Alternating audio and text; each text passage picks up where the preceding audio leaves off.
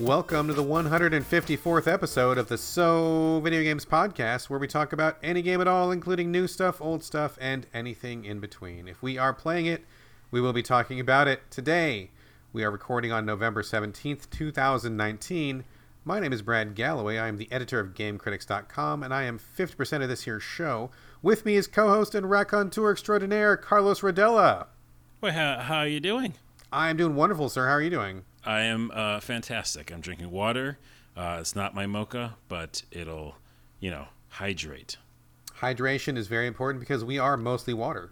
And we're going to be expelling a lot of breath because we were talking about a big game today. Very true. Very true. Uh, folks, we kind of discussed what we're going to do for the script this week. Traditional So Video Games structure is to do the quickies first and then save the meat for the end. We're going to flip it this time. We're going to do the biggest game, the longest discussion, the deepest dive first. And of course, that's going to be on what else? It's got to be on Death Stranding. What else is going on in the world right now? Nothing. Literally nothing but Death Stranding this week. Nope. I don't think anything else. We're talking Death Stranding first, and then we have a couple little tidbits, little palate cleansers to come up afterwards. So that is the structure of the show. Before we jump into it, though, I want to remind you all that we are again back on a weekly schedule. Uh, thank you so much for joining me on this uh, seven-day journey, Carlos. A hundred percent. And uh, we're also glad that you, dear listener, are joining us as well. And uh, if you have thoughts, comments, feedback, requests, as always, you can contact us at sovideogamespodcast at gmail.com.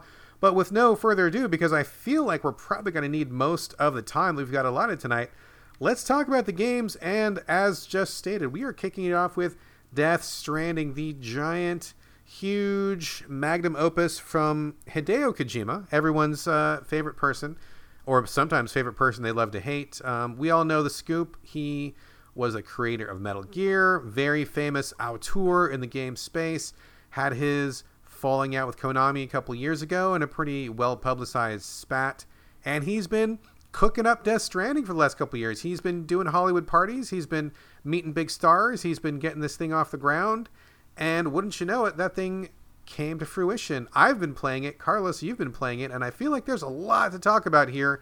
Um, do you want to kick us off and kind of give us the gist of what the game is about, and then you, uh, you want to lead off? Yeah, I can do that. I mean, man, oh man, there's a lot to talk about. I mean, I don't know where you even start with this, but give us just the bare bones, Carlos. What is Death Stranding in, in your view? What is it about? You're a mailman, and it's a post-apocalyptic, and that's the story. In a nutshell, there you go. I think we've done it. We've wrapped it up, folks. Okay, that's a, we, uh, we're early. We can like We got a lot of time. Wrap up this whole podcast. I saw some movies. We can just go straight to banter if you want. Oh, I think you're going to say let's just watch the movies. um, no, okay, so yes, it is definitely um, a weird game, and we're going to get into a lot of the weirdness of it. But you play Sam Bridges, who is a person um, in this kind of yeah, it is a post-apocalyptic setting, but it's basically America after a bunch of craziness has happened, including supernatural things, and they include the BTs, and we'll get to them later. But uh, America is basically fallen, and you are there to rebuild America by basically turning on the internet everywhere. Which is kind of cool. You're kind of a post-apocalyptic like cable repairman. yeah, yeah, you're like the cable guy, but like for the internet and for like all of America.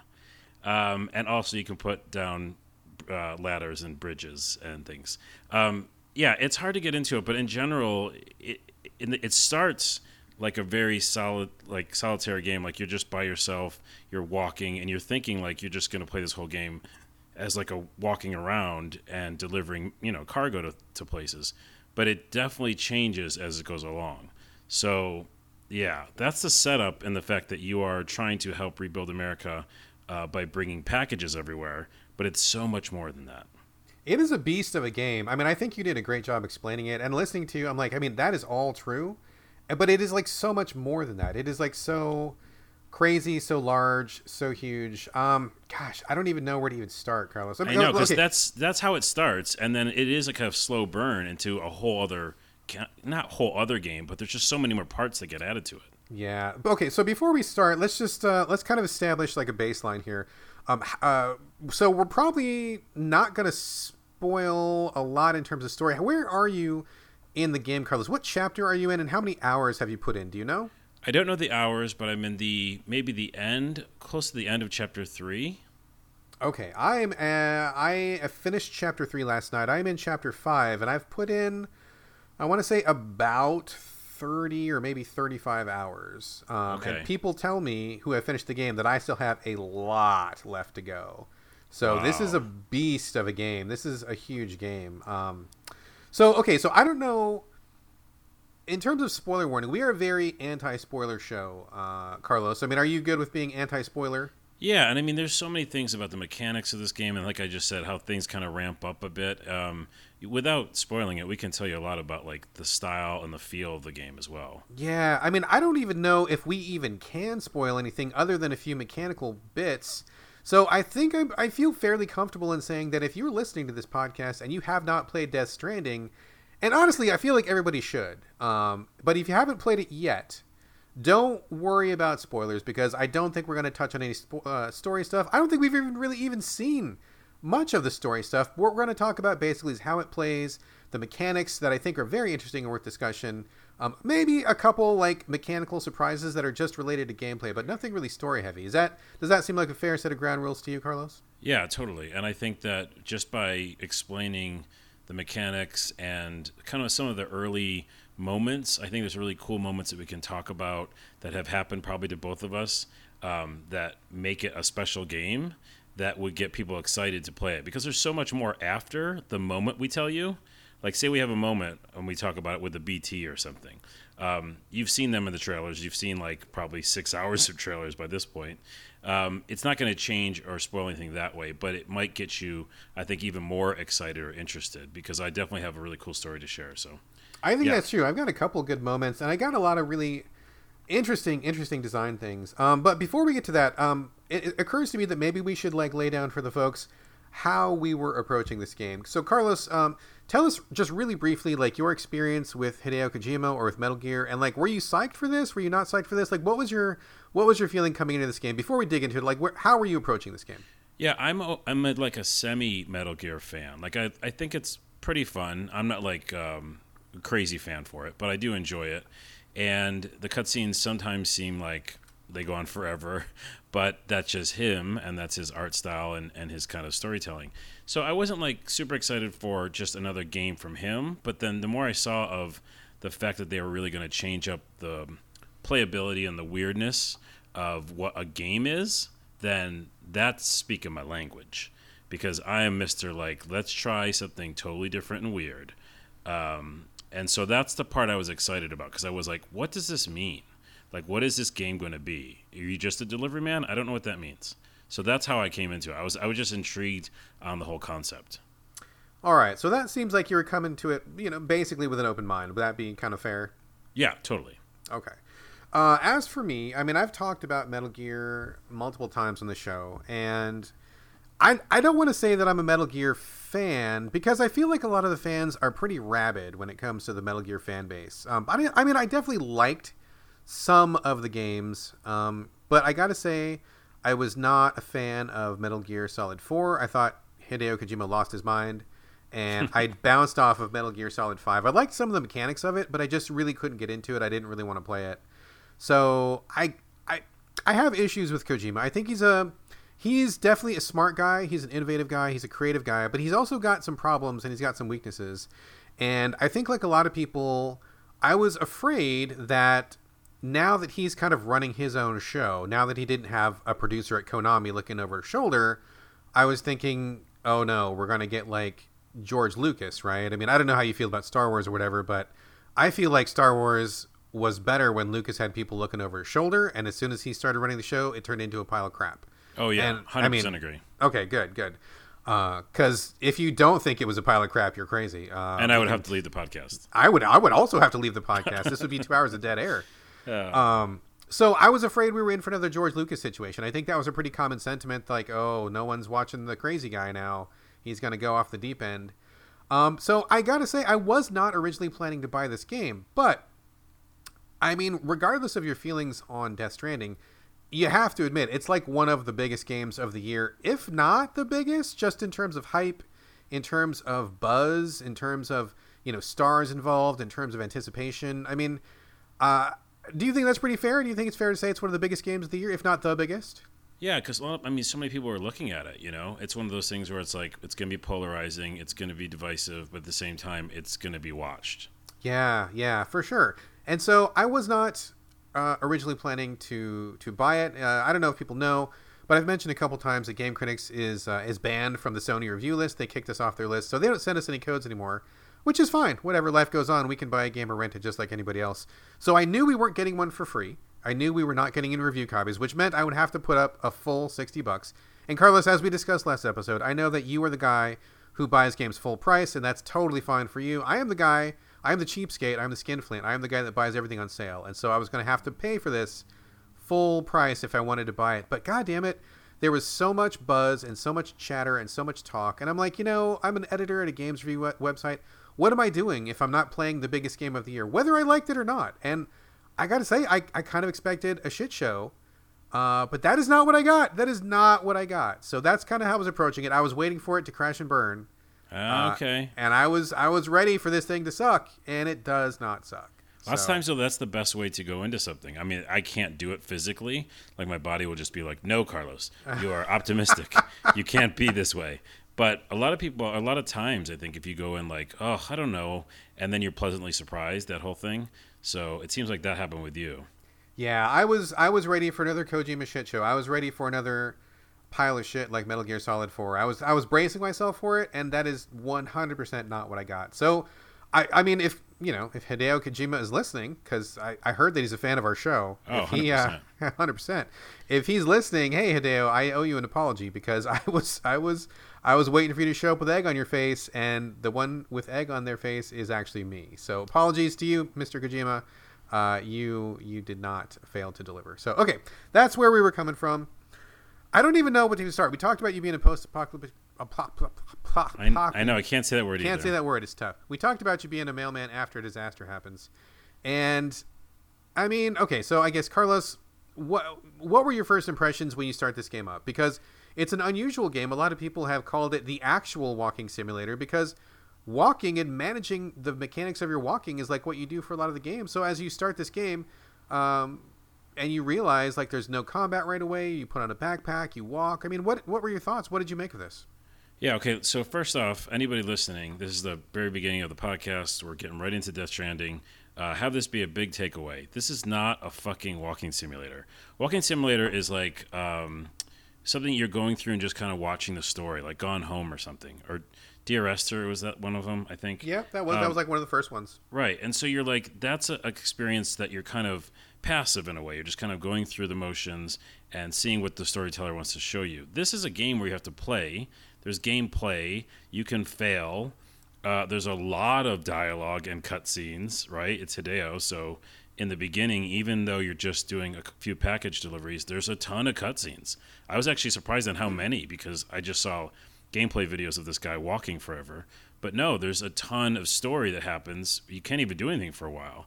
Um, plus, there's supernatural stuff, and as I said, it it does a slow burn of adding more gameplay types to the game. So in the very beginning, I was like, okay, I'm going to deal with this because I have a feeling that I'm going to get more uh, to this this character instead of just like balancing.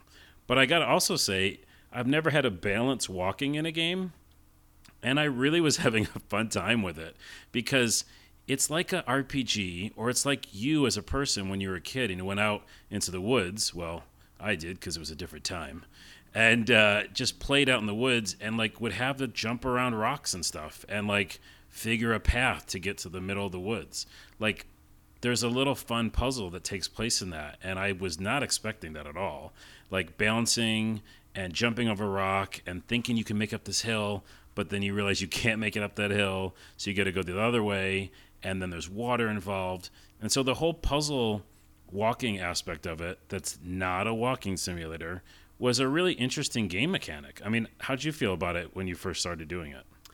Yeah, I mean, I saw all the videos and stuff beforehand, and I was really confused, as I'm sure a lot of people were, by like you see a picture of Norman Reedus from The Walking Dead. Um, you know, is the main star of the show. He is the main character. Photorealistic approach here, and seeing pictures of him walking across a landscape with a backpack, you're like, what the fuck? Like, what? Are, what are you even doing? Like, what's happening? Like, all you do is walk. I don't get it. But once you start playing, Yeah, I mean it is. I mean it is kind of a walking simulator, but not the kind that we're used to. It's like you're actually simulating, like like you just said, like I am on an uneven surface, and I need to navigate my character through this place, and I have a lot of packages on my back. You have like kind of a silly number of packages on your back most of the time. Uh, really, like just kind of absurd, but you're you're weighed down with these packages, and you're like, okay, so if I walk and I'm on a hill and these packages are factored into the physics of the game. If I'm not watching what I'm doing, I'm gonna fucking topple right over because I got to keep these things balanced as I'm walking. And so part of the game is like, you know, like you said, picking a path with like the least number of rocks, the least number of cliffs, or least number of like rivers to cross or whatever. You want to find the smoothest path possible from A to B. And then you're also like watching your fucking footsteps and you're like watching where you step and you're watching out for like bumps and dips and puddles and stuff because you can sometimes slip. And if you slip and fall, it damages the packages that you're carrying. And then either that stuff might be worth less when you get there, or maybe the, it'll be totally damaged. You don't get any points at all. And so as you're delivering these things, like you really are thinking, just how am I going to get there? Like, how am I going to arrive? Which I think is in itself pretty crazy and pretty unusual because it's not many games that would be brave enough to like have walking be the thing, the active thing that makes up the vast majority of the game, right? Like it's, but it's so much more challenging. And I don't know about you, Carlos, but like as I was playing this, I don't know if it's my age or maybe the, the, the phase of life that I'm in or I don't know what, but like as I started doing this, as I did the first couple missions where you like you start off at your base, they're like, yeah, here's your backpack full of goods. Get to this dude's cabin that's way out in the you know out in the bumfuck nowhere and you start just you just walk. Like you're just like just get there and just walk. As i'm walking i'm like kind of calm kind of meditative. I mean it's like you can't just turn your brain off because you can still slip and fall and trip on shit. So you got to be awake but at the same time like it's not like i'm actively dodging bullets i'm not taking cover i'm not reloading i'm not du- double jumping or anything like that you're just walking and it's kind of like calm and satisfying but at the same time you do feel like something is really happening. And I think this this activity is a perfect marriage for what the game is because as you stated earlier, you know, you're in kind of a post-apocalyptic United States and you're reconnecting the country and I mean like in real life, so many things that you do are just a lot of grunt work, a lot of just like put your head down and focus and you'll get there eventually, but you know, you don't often get your reward right off the bat. I mean, you know, like you you start a career. You don't start out as CEO. You start out as like the dude in the mailroom, or you know, as the one that used to be how it was anyway. I don't know about it that these days. Yeah, but, that's the path now. I, I, don't think that's the path. Yeah, maybe anymore. not the path anymore. But yeah. but you know, you start off at something like you start off at a sport. Like you know, you don't start off as a star quarterback. You start off as like a dude who's on a high school team, and then like you know, you work your way up. You play in college, and then you work your way up, and then you get to be on some shitty NFL team, and then eventually you're like on the the best NFL team or whatever. You know, Yeah. so it's it's kind of like that. So like this walking thing reminds me of like yeah, my goal is to like re- reconnect the United States. I got to do it one internet router at a time, and you got to just walk to these places, and that's all it is. Like it's just you got to just walk and just got to do it one foot in front of the other. So something about that I felt like was very satisfying and very. I don't know, just kind of just like it really clicked with me. Like it felt like something like I'm really okay to do right now. Well, and also it's very timely, you know, in our country right now with this whole Absolutely. political madness. I, I, I don't know if he's fully saying, you know, this message about what we're dealing with right now. I can't see that it it must be come into play in some way. But um, like when you said when I first started too, um, the music by the way is beautiful in this, and the the soundtrack as well as the score. And the soundtrack came in at the very beginning when you're first doing this kind of epic walk, and it has this kind of interesting cinematic camera for a minute, and it just feels yeah very relaxing, cathartic. And I think what the what it is is it's that loop right? It's, it's why people kind of like idle games um, and experience points because we really want to accomplish something, right? And we enjoy accomplishing things in our real life. And this is a somewhat relaxing game where you have to manage a little bit of your uh, balance and how you're going to package, you know, do your loadout of the cargo. But when you get somewhere, you're giving somebody something, and that makes you feel good.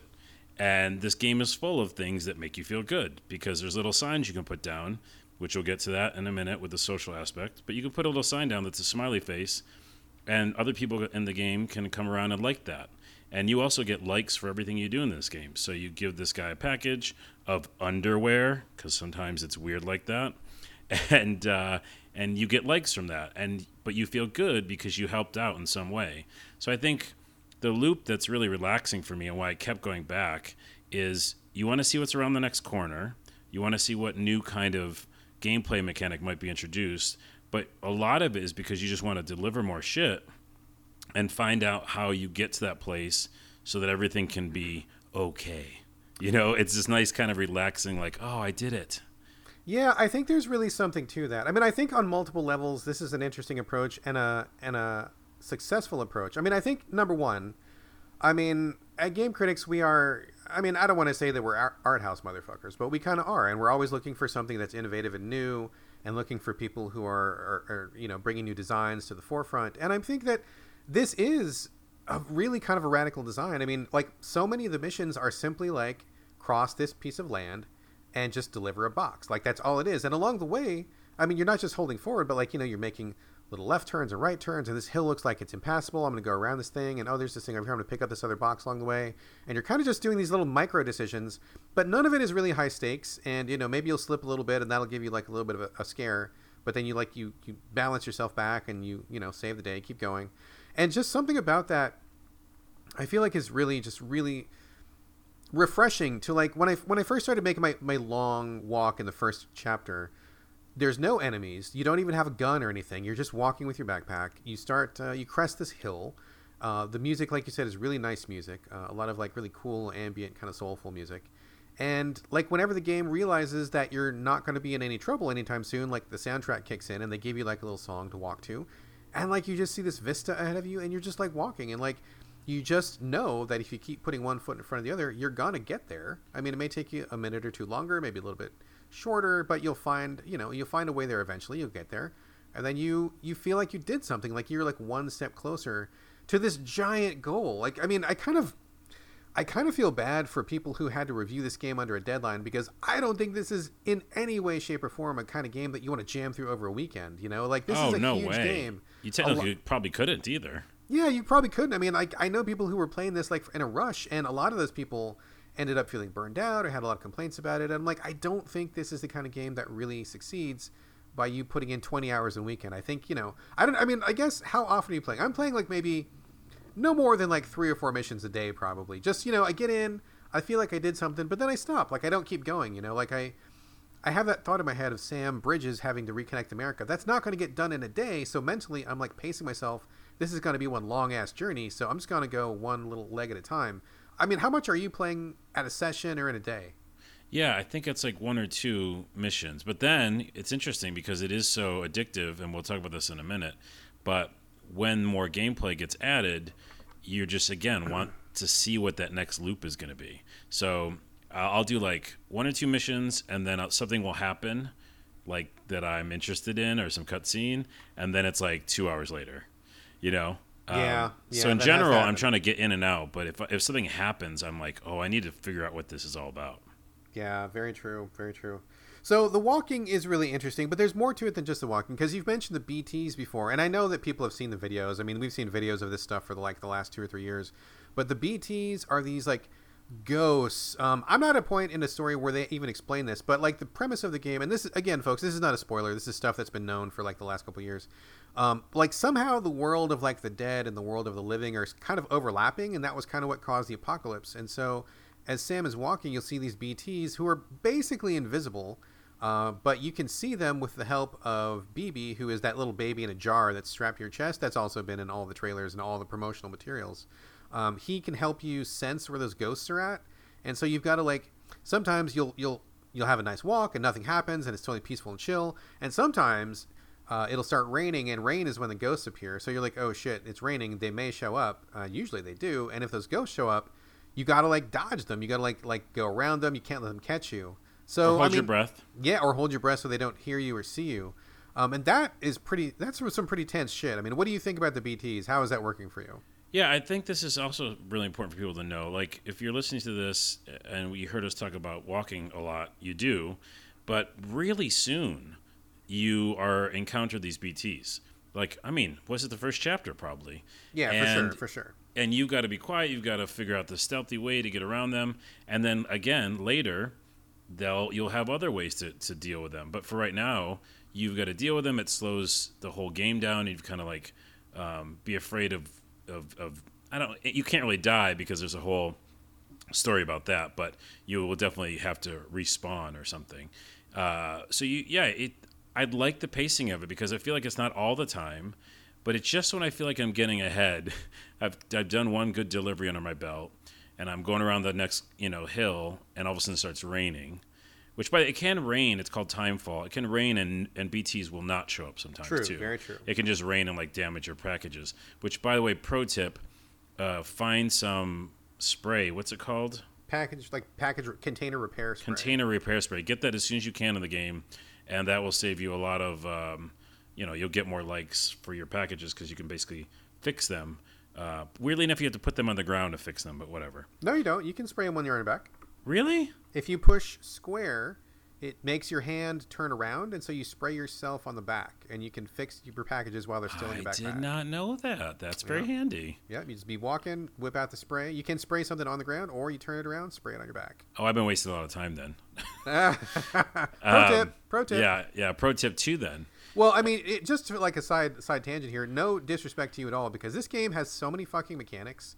This game has so many fucking bits and bobs and moving pieces and so many little tweaks and stuff. We haven't even we don't even know everything that's involved in the game yet. But for example, uh, I'm at a point in the game where they keep telling me, "Hey, Sam, you can." Um, project a hologram from your thing and use that to con- to disguise yourself and I'm like great I have no idea how to do it, dude. Literally no idea. I've talked to like five people. Everybody knows you can do it, but nobody can do it because no one knows how to do it. This game has so many mechanics. So I don't. I am not surprised you didn't know how to spray yourself in the back because it takes a while to figure out and a lot of experimentation. Well, and it there's a lot of every those- goddamn button, dude. It uses all the buttons and it has a million menus. In the beginning, totally. you will be like afraid. So don't be afraid because what happens in general, I think it happened to you as well. I'm guessing is that you're overwhelmed with too much stuff and all these notes and emails. You get emails. I'm like, I, I have them in real life. Come on. Uh, but then at some point you start finding your pacing and you start like, okay. I'm going to focus on these things. These are the things I do know how to do. I do know how to do the container spray. I know how to do my loadout. You start understanding recycling. You know, all the stuff that on paper sounds crazy sauce. You're like, what is this game? But then once you get your groove, I think um, it, it's not as overwhelming. But yeah, there's so many systems. Tons and tons and tons of systems. There's systems upon systems. There's a lot of stuff. I mean, there's a lot of stuff. So, uh, getting back to the BTs, the BTs is the first thing that presents like a more active kind of gamer challenge. And like, I don't know, maybe people will think this sounds weird, but like, I don't know about you, but like when I'm walking and it's clear skies and there's no rain and no BTs and nothing happens, I'm like, that is the best. Like, I love it when nothing happens, which sounds crazy because you would think that would be boring. But like, anytime it rains and I get to dodge BTs, I'm like, oh fuck, no, I got to do this one again. Ah. Or Oh, there's, uh, yeah. there's other enemies as well. Um, you, you fight these human guys who will try to jack your packages, and like I don't want to mess with those guys either. My favorite part of the game is like I hit a stretch of nothing, and all I'm doing is walking, and that's like for me like where I love the game the most. I mean, how do you feel about dodging the BTS and and the human enemies? Like, is that is that adding to the game to you? Do you like that, or do you not like it? What do you feel about that? It's interesting. So I, li- I, I don't, I'm not like uh, very happy, or I don't want the BT thing to happen ever because there's two things. One, I don't think that the animation should happen each time. So whenever you see these BTs, your little thing on the on your suit that kind of detects them um, will start freaking out, and it does a whole like cutscene. And I just don't want that to. I'm like, can I just skip that because I know what's going to happen. It's not a big surprise. So that kind of takes too long for me. And then if I'm not equipped, which I won't spoiler, uh, if I'm not equipped with certain things that you can get later in the game, um, I then I've got to like just be really slow, and this game is already really slow. So for me, it's like yeah, and, and I'm so caring about my packages, and I've just like you know put them perfectly on my back in this way, and like if I'm gonna get oil all over them, oh no no no. So I, I despise that part of it really. Um, I haven't had the best time with that because it just feels like it's like setting me back. But the mules are the bad guys The human enemies. human enemies who want to just steal your stuff. I kind of enjoyed that because a running from them is really fun, uh, or if you this is a minor spoiler, but we're gonna have to talk about it. There are vehicles in the game. Um, if you have something that is a vehicle type thing, you know you could just speed right by them. But I did stop for once, and it's pretty inventive on how many different ways you can hurt them. You're not killing people, uh, at least not where I'm in the game. Not yet. Not Okay. yet. You're not. and there's a lot of like non-lethal weapons on purpose, which I think was really cool. Um, so you know, you can have a package in your hand, you can just swing your package and hit, knock the guy out, and that's kind of fun and inventive, you know. So for me, I didn't mind those um, kind of like puzzles because it was like there's a bunch of people in this area. I'll just knock out these two people, maybe pick up some of the resources they have, and then hightail it out of there. So I kind of use them as to my advantage at times. Yeah, they have a lot of resources. If you so like as you go through the landscape, there's going to be like these little areas on your map that are kind of like thick with these these human enemies called the mules. And so I try to avoid them whenever possible. I try to just stay out of their territory so I don't have to deal with them. But you can, you know, kit yourself out for combat. Like get rid of all your packages. You can just go to their camp. You can just like go in there with the purpose of like mixing it up with them, steal the stuff that they have and knock them all out. Um, you can't kill them for a while. You do eventually get some lethal weapons, but there's also some stuff that goes along with that. It's not as simple as that. So um, that's maybe I don't know if that's a spoiler or not. We don't really need to talk about that. It's not that important. But um, but yeah, I I thought that part was okay. Like I when I'm ready for them, I think it's fine. Uh, but it is really stressful when you're trying to just get your your delivery done, or you got a real fragile package, and then these guys come to fuck you up. I don't enjoy that part very much. Um, but and, and like if you have a vehicle, you can speed by them if you've got uh, you know, if you got a good path, if you're if you're on your way, but they have these stun batons, and if you're riding a motorcycle or something, they hit the motorcycle with the stun baton, it, it freezes for like a minute and a half or something, and so you've got to engage with them at that point. Like you Oh, can't. I never had that happen. Oh yeah, they, if they if you're in a car or a vehicle or a motorcycle or something, they they stun it, you're done. Like you just fall over, and you got you got to mess with them at that point. So you can't Well, always escape. Um, Let me do a quick side tangent there. Yeah, another yeah. another these are because uh, this may be number three reason why you should give it a chance. I feel like uh, the first one was well, I forgot what the order was, but, but it this is another reason. reason. It was a good reason. it was a good reason. But this one is that they do let you have, uh, or at least work on, getting a bike powered up early on. Like I think it was chapter two. Like Yeah, it's very was- it's pretty early. Yeah. yeah, and I'm like, oh, sh- I didn't even think because, like, again, you see all the footage, and you're like, this guy's walking forever.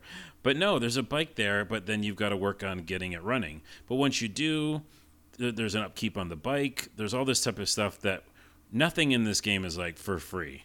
You know, you definitely have to work for things, which again is like life. And you, what, but it makes you feel so good when you do it. So I cleaned up the bike. I got it powered. It got me to this place. When I got there, it had all this time fall rust on it. I, you know, I, I um, cleaned it up in the garage, which is that's how you repair them and put them in the garage. Came back out, loaded it up because you can actually put gear on the bike, so you store a bunch of your cargo on the bike itself. And then I started getting to a flow because I was like, ooh, now I can get from point A to point B a little quicker, and I can think about different types of things. So again, this game is not a walking simulator because early on they show you vehicles. Not necessarily going to be like that way for the rest of the game. You're still going to have to walk later. But I just think it's so cool. There's so many different systems that make you feel empowered, and, and it's not just like tripping over rocks. So let's yeah, I mean absolutely. So let's talk about that for a minute because uh, you know in the very opening cutscene of the game they show Sam on a motorcycle and he tries to make a jump and something happens. He loses his bike and it, you're like, oh fuck, I had a cool looking bike that looks awesome, but I don't have that anymore. You end up walking for a couple hours. And that moment that you're describing, when you finally find like the rusted out bike, but then you know you can fix it up, and you fix it up, you finally get it. That's like an amazing feeling. You're like, oh fuck yeah, I got a, like this awesome sci-fi motorcycle. Stick some package on the back. I'm gonna cruise across the landscape. That is a really good feeling. Um, but there are, you know, there are places where you just cannot ride a bike through. Like it's too rocky, or there's rivers that you can't cross, or there's things that you can't jump, or whatever. Um, but then later on, so talking about the vehicle's um, structure, I mean, you do find the bikes. There's a couple different flavors of bike. There's also um, trucks that you can uh, drive. You can eventually you steal them at first, or you find them, but then later on you can make your own truck, and it, you know you can basically carry like infinite uh, cargo in the back of the truck. I mean, it can carry thousands and thousands of pounds. So you can drive that thing and load that thing up. If there's a road, great. If there's no road, good luck. I mean, you know, some places are easier to navigate than others. Um, but there's more stuff than that. Now, one of my favorite, th- I have two things that I think are awesome in this game, and we're going to talk about these. I don't, I'm, I'm saying this to sell you people. I don't think it's that much of a spoiler, but do you use the little floating carriers very often? I, di- I have not got them yet. You've not gotten the floating carrier. Yeah, okay. yeah.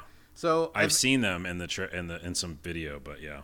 at one point you get this little box and it looks just like a little floaty thing and you can hook it up to a rope that's on your back and so you can load this platform up with a bunch of boxes and drag it behind you and it floats. And so instead of having that stuff on your back, you can just have this stuff trailing behind you. And you can even hook up a second one.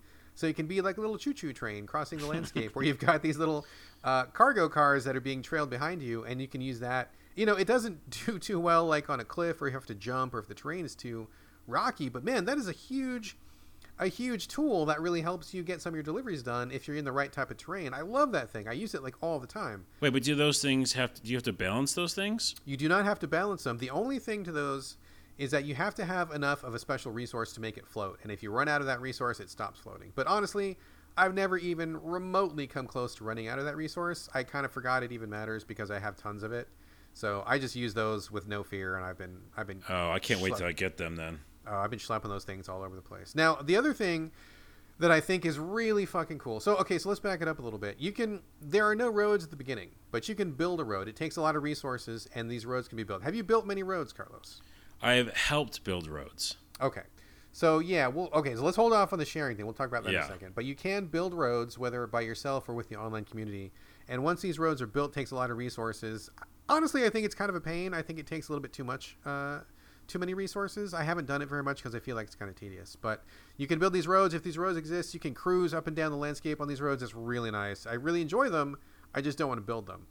But the other thing that you can do, which is later, is the zip line. Have you gotten the zip line yet? No, you're showing me all these new things that I don't know. Oh my of. god, the zip line is the shit. I mean, so okay, so like you you eventually get the zip line from someone, and what happens is you can set it up yourself. You just you find a place that looks like it's a nice high place with a good view. You set up a pole that's got a zip line attached to it.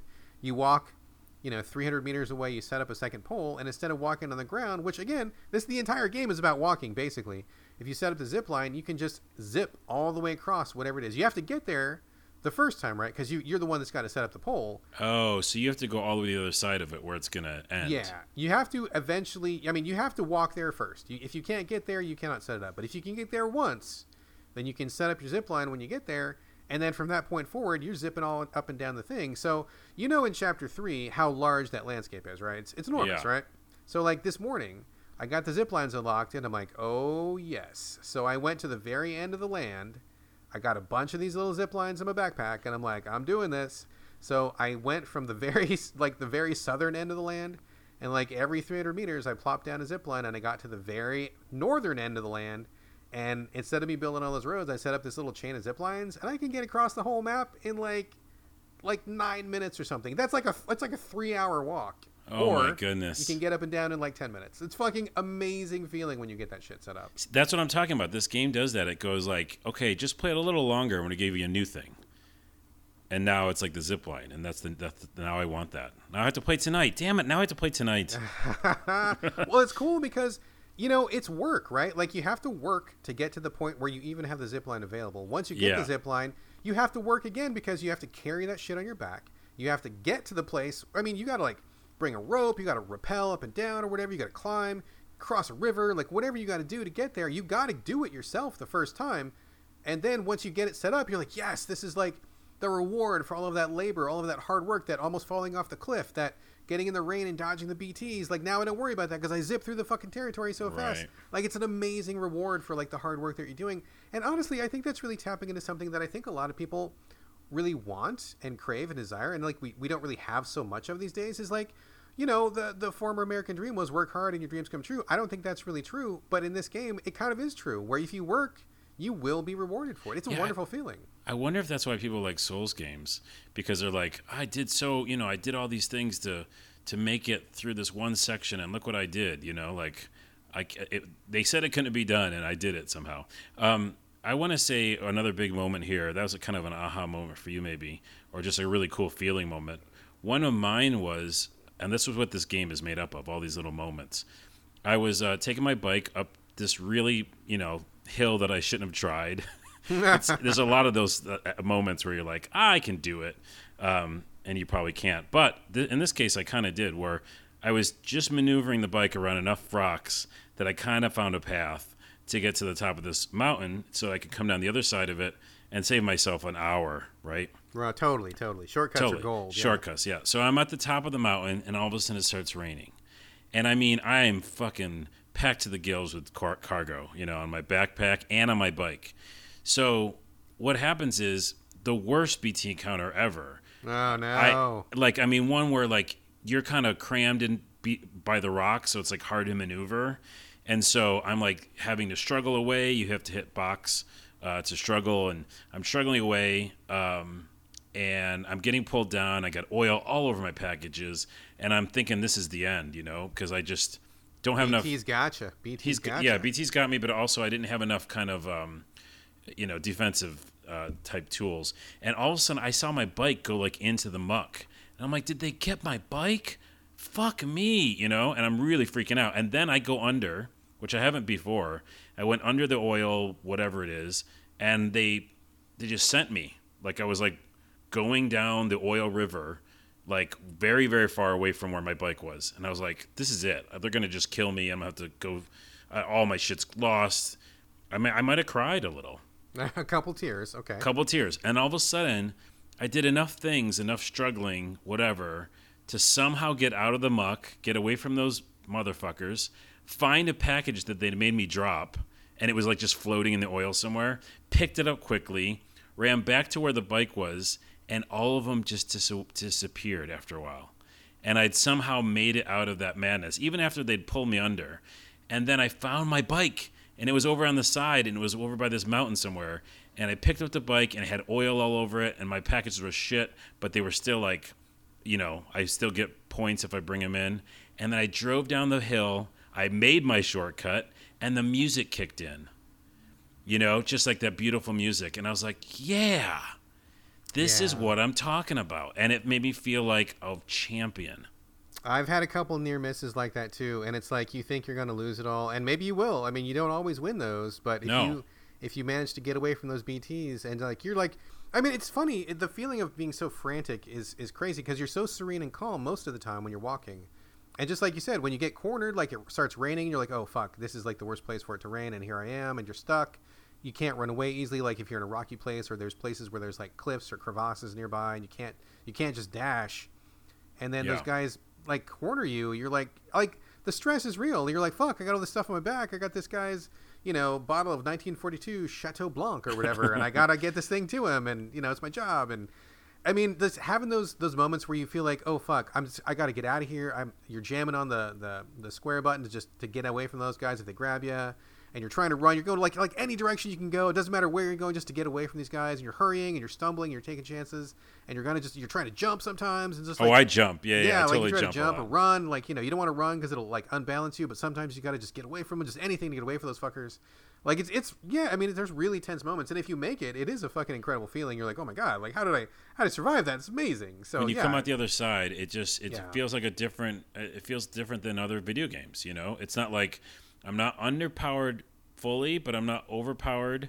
I mean, I'm mainly underpowered, but at the same time, I still feel like I can probably get away. You know, like there's always a chance. Like I probably can jump and dodge and find my bike. And fuck, I did, and I got that package to that yeah, person. Absolutely. Or even you know even sometimes if you have even a narrower escape, there was um a point where I I was I had a truck and I had a car my my truck's cargo bay was full of shit. And I was trying to find a route. I was struggling because there was a lot of rocks and I couldn't find a place that my car could get over. Started to rain and I'm like, motherfuckers. and the BTs came in and I'm like, I gotta, I gotta just go for it, and I, you know, jammed on the gas. That did not work out because there was too many rocks, and the car got stuck. The rain came down. bts started surrounding me. Uh, they started dragging me down to the underworld, and just like the car got wrecked. It just instantly like rusted out and was too damaged to drive anymore. I ended up like Oh. struggling, flopping like a cod on the on the ground, and I eventually got away. Lost all the cargo, like it got knocked off my back, and the the truck got destroyed. So all the cargo that was in the truck just got scattered around the landscape. But I ran away, you know, rolled down the hill, fell down, got hurt, you know, like I was in shit shape. Shoes got wrecked, I think, you know, got you know, ran away. Came back when it stopped raining. The the wreck of the car was still there. The packages were fucked up, but they were like scattered on the ground. So I came back and and I realized I couldn't take them all. Like the truck was carrying so much, I could only carry like a fraction of what the truck was carrying. So I, I came back and picked up the most important stuff, but I had to leave like this giant load of stuff behind. So I mean that was kind of like a moment of where I was like, fuck, you know, I got spanked on that one. I mean, I survived. I didn't get killed, but I got spanked, and I I'm looking at this gear and I can't take it. I literally can't take it because it's too heavy. So that was kind of like a hard lesson, but also in a way, like it was like a cool moment of where I was kind of just faced with what do I do? Like I got to make the best of a bad situation. There's literally nothing else I can do right now except for keep walking and just pick up whatever I can carry, and I gotta leave the rest behind, even though it totally makes me crazy that I'm losing all this loot. There's literally nothing else I can do. Right. So, it's not. It's like not being like uh, other video games. You're like, I'm good at the video game it's it you know it takes out of the equation. It's like it doesn't matter how good you are at something. Like you could be maybe smart about how you you know um, put your cargo on your back or something, but like all that shit can fuck it up in a second. Oh, in a blink of an eye, like you can lose all that shit, and like. It, it, uh, like you said, like you can be good at games, and games often will give you a, ch- a shot or a chance. You can redo things, but in that moment, it was like literally nothing I could do. You have no fucking choice. You cannot save this moment. You cannot emerge the hero of this moment, all you can do is limp back to base with your tail between your legs and like a fraction of the stuff you were carrying, and you just got to move on with your life. And like that's yeah. a pretty cool moment. It didn't feel good at the time, but like you know, looking back on it, I'm like that was a pretty cool moment, and it's it's nice that they. It, it, I, I felt like I learned something from that situation. You know, I took something away from that situation. So well, let's was... let's let's step back for a minute. Do we think that this is kind of like you know, it's like a life simulator, right? In a lot of ways, yeah, I agree with you, man. I think there's a lot of lessons here. In fact, okay, so put a pin in that because I feel like there's something that we really need to come back to, but that's a whole separate discussion. Let's put a pin in that for like okay. one second. But yes, absolutely yes. Um, before we do that, I did want to talk about the online social system. So you mentioned sharing with people to build a road and signs and stuff. You want to you want to dive into that a little bit? Yeah, I, I mean, it's such a cool idea. I still don't understand it. again, like many of the systems here, I have a little bit of an understanding, but I'll. Um, I don't think I'll, anybody understands everything all the way. No, no way. There's a yeah. lot of mysteries in this game still. I'll toss to you after I give you some ideas or give the listeners some ideas. But in general, once you uh, you're trying to again hook up the rest of the world or America, um, get them online, get them their AOL disk, and uh, and get them rolling. And once you do that, you all of a sudden see other players and kind of what they're doing in that area, which is putting down ladders, um, building bridges, putting signs up. And you don't see them, right? Like you don't see those players. It's just you see no. their their efforts, but not them. Yeah, you see the what they put down for uh, themselves and for you, because now that you connected the network, you can see that whole area, not the whole map, but just that area that you connected. And it's not a ton either. I don't know how they're doing it behind the scenes because it's not the everybody playing the video game because that would be too much shit. But they do it some sort of like a like a multiplayer shooter kind of session way, right? Where it's like I don't know, I see maybe thirty or forty things show up. Is that what you see? Yeah, and so like give the give the listeners an example. Like if like what do you see that pops up, or like how does it differ between before you have the network on and then after the network? Like, what differences do you notice? Like, give me a concrete example. Well, actually, in the very beginning, they do kind of a fake one. So they, they show a, bit, a bridge built or a ladder somewhere, and they say it's by a person, but it's not by an actual someone who played the video game. It's just by like an AI to show you the kind of things you can do. You can put down a bridge or build a generator for something, and then other people will see that later on. So once you connect the network, you, the map just kind of sh- uh, shows up for a minute, and you can see a bridge that's over this river. You can see a ladder that's up on the mountain somewhere. And not all the things you see are helpful because people are people, and either A, they're going to try to grief you, which sometimes you see a bridge or like a ladder that goes to nowhere because um, that can happen. But for the most part, they're pretty positive, uh, like signs that say, you can do it, or yeah, things that can help you out on the map. Yeah, so um, I don't know if you noticed or not. I didn't even notice this until yesterday. And keep in mind, I've been playing this game for like 30 hours, so I think I played probably 29 hours and didn't realize this. But some of those little so so what happens is you're right, Carlos. People can leave structures. Um, God, it's, it's so it's so difficult to explain without somebody actually playing it, and there is a lot to it. But so like like for example, like if you're crossing a river, you can cross a river, um, and what you can do is you can build a little like a tiny little like ladder bridge that goes across the river and that's for you and you can walk across it. You don't have to go through the water. You cross and just get onto your, your, your place. Once you connect up the network other players will be able to see the bridge that you left there and then they can use it. And when they use it it sends you like a little like which is like the game's experience points. Um, they can also leave little messages for you. If anybody's played dark souls if you know what it was like when when players left messages for you on the ground, you could you could see those, and sometimes it was really helpful. Sometimes it was like a trick. Uh, but in in Death Stranding, all the messages, almost all the messages, have some kind of like effect to them too. Like there's this one message that says like, "Keep on keeping on," and one's like, "Yeah, keep going." And if you touch that, it actually refills your stamina. So like, not only is it like positive re- uh, reinforcement mentally. I did not know that. I didn't realize that until 29 hours in. But if you touch that thing, it actually gives you a tangible gameplay benefit of somebody giving you a prop, but also it helps you because you literally get more stamina when you touch that thing. So there's reasons to leave those. And if you're on a really tough, if you're on a really tough slope, for example, like a really hilly, rocky mountain slope, you see these signs that people left behind you that say, "Don't stop, keep going, you can make it." And that seems cool, and you're like, "Yeah, whatever." But when you touch those things, they are actually giving you a gameplay benefit that literally helps you to actually make it up the hill so it's like um, on multiple levels, right? Mentally, they're saying yes, you can do it, don't give up. On a physical level, they are giving you more stamina that will let you get up the hill. So it's like people like positively reinforcing each other. I think is a pretty cool fucking system. Yeah, um, that is. Yeah, and seeing those things um, left from other players is great. I was uh, I was crossing a river yesterday. Um, I had to get some packages that were the very very deep ravine, and there was a waterfall, and the water was fucking deep, and I couldn't cross it and I saw that there were a bunch of little like thumbs up signs like way down the river a little bit. So I went over there and it was like the one only place in the river that was shallow enough to cross. Other people had found it and it had left like a thumbs up sign showing that I could cross through there. And so when I got about halfway through the river, I started getting like really low on stamina. But because they had left those signs there, it kept giving me little bursts of stamina. So it kind of gave me enough power to power through the river. Fucking awesome, dude! Like it's That's so, so awesome. cool. Yeah, it's super, super fucking cool. So I love I love that feeling, but you can also help each other build things, right? Now you s- explain about the roads, Carlos, because ca- taking roads requires a lot of materials, and you were contributing. Is that right? Yeah, there's these little. Um, I think they're just called like road making. No, that's not what they're called. I don't know what they're called. Road making devices, and uh, essentially you can open it up and dump in any resources you have, and there's like a total. So it needs like 300 metal and 200 resin and whatever. And so whatever you have on you, you can kind of contribute to that road. And I did that early on, and I did never even seen a road in the beginning. Like when you first start, you won't see them. And so I just saw one of those things. I was like, I could have all this extra metal. I'll just give it to this thing. And then later in the game, I was just somewhere else, not near that road. And it comes up and it lets you know when people use your things, which is really cool. So it says like, uh, person A or whatever just used your road. Here's a bunch of likes. I was like, my road? What did I? I didn't do anything. And I went back, and it was built because a bunch of people had done what I did, and they put a bunch of stuff into the resources, and it got made. So now every time people use that, I get likes for it. Uh, and it's so cool because yeah, like if you have a bike and you have a road, you feel like a badass.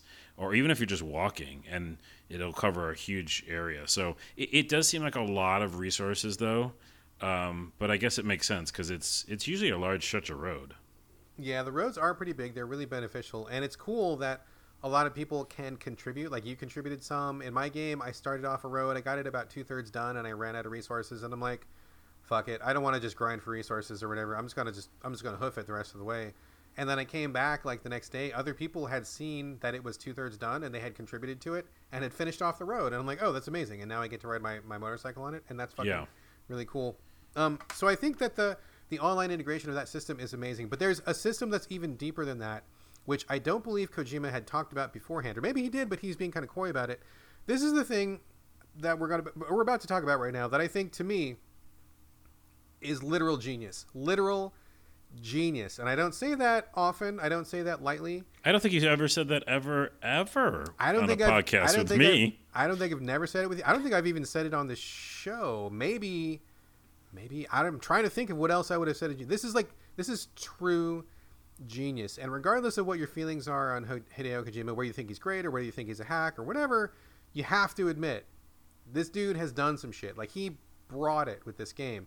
And it did not appear in many of the early reviews. And I feel like a lot of those early reviewers either had no way to know what he was doing or they just hadn't played enough. The game hadn't been out long enough. But what happens is, and I didn't even figure this out until like maybe like yesterday or the day before. So like 20 hours into the game before this dawns on me, right? So what You're gonna happens blow is, my mind again. You're gonna blow my mind again. I know you are. if you've been watching my Twitter, then you know what I'm going to say, but I'm going to say it anyway.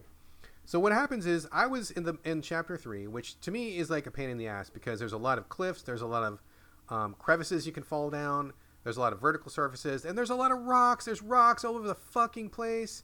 It, they're like ankle busters. You can't get a motorcycle over them. You trip on them all the fucking time. They're slippery and shit.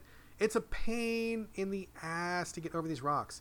So I was struggling with this terrain, struggling and struggling and struggling and struggling. And uh, you know, I do a couple deliveries. I just tough it out. I just get where I'm going. Whatever. Just fuck it. Just get there. Come back the next day, and I'm like, wait a minute. This is the exact spot that I was cursing yesterday, and there is less rocks. There is a footpath. The the very place that I was stumbling and falling down upon, breaking my shins on, is now a very smooth walk because I walked through it first. And in this game, um, the game kind of tracks the, the path that you take through the landscape. Uh, after I walked that path the rough way the first time, that information got sent up to the network, and other people can see that as well. And so, if they choose to walk your path, that the game takes that information and then extrapolates that. And the more people that took the path that you took and follow in your footsteps, it carves a footpath in the actual landscape of where you were. So that the more people cooperate, the more people that share in the traveling, it makes the traveling easier for everyone. So, like, literally, the place that I was getting pissed off at and falling down at and ruining packages at, within like 24 hours, other people had seen my path, had followed my path, and when I came back, there were no rocks. It was a smooth walk. I wasn't tripping. Like it was it was carved into the landscape and it was like made easier. So like this kind of recapitulates on the themes that I think that he is projecting working together. Working together makes things easier. Like we all cooperate, it's better for everyone.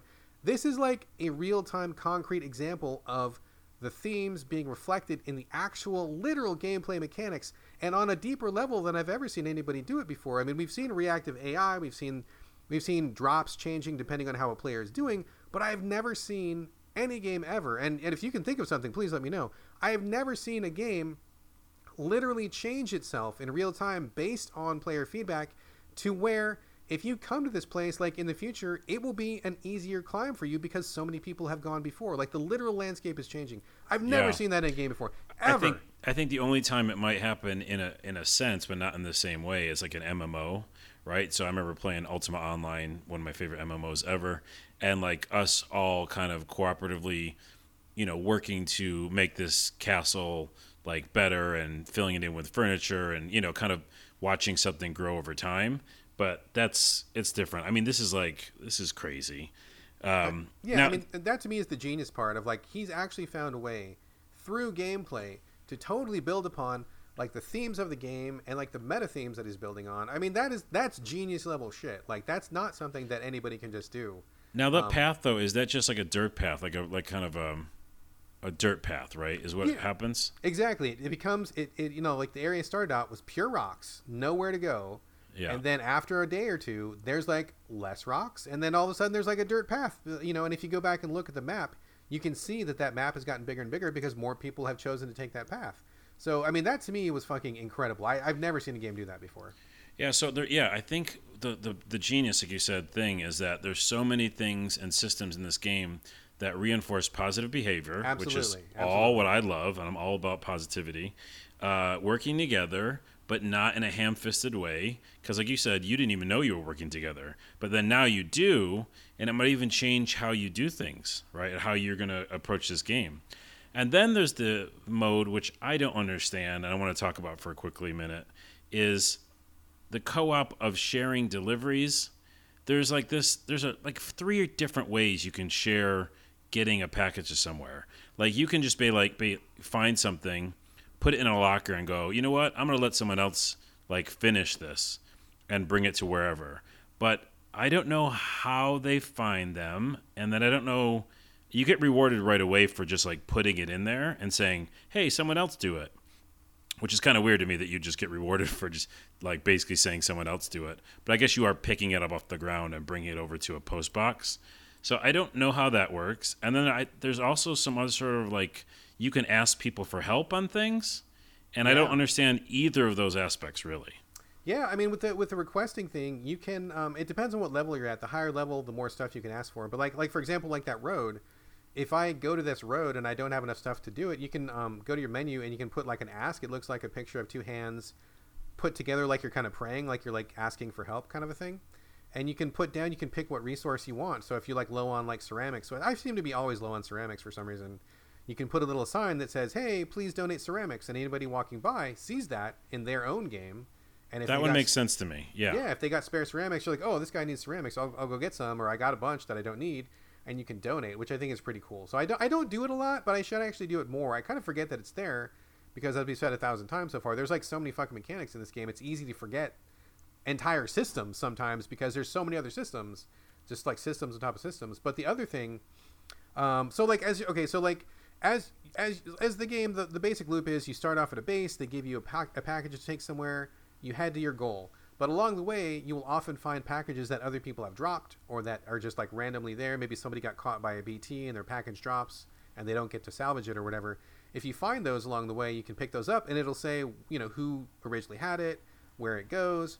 And if you take it to where it was supposed to go, you get the most points for that. But sometimes it's like out of your way. And sometimes, I mean, I don't know about you, dude, but I, I'm like, a to, A to B. I'm just going where I'm going. That's where I'm going. I'm not going If to make something's some, out of your way in this game, it's out of your way. It's really fucking out of your way. It's Yeah. like you know, sometimes you're talking an hour in real time out of your way. Like I don't go that far out of my way. But if you do find one of those things, um, you can drop it off in. You can drop it off at where you're going. They have like this generic uh, mailbox drop off thing, or there's other little mailboxes scattered around the ground. You can just drop it off, and for simply picking it up off the ground and getting it out of the rain, you get points for that. And then that package will stay in that mailbox, and anybody else who is walking by can stop at that mailbox and be like, "Oh, what's up in this mailbox? What packages need to be delivered?" And if they want to, they can pick it up and then take it where it goes, or take it to another mailbox. So, so they can do it for you, but you're you're like you said, you're getting it out of the rain, yeah, so it doesn't time fall away. Yeah, so you can get like, points for saving it from the, the elements and then points for delivering. And you can also do that too. Like you can go to any mailbox and if you go to claim cargo, it'll show you a list of all the random packages that are in the wrong location that people have picked up.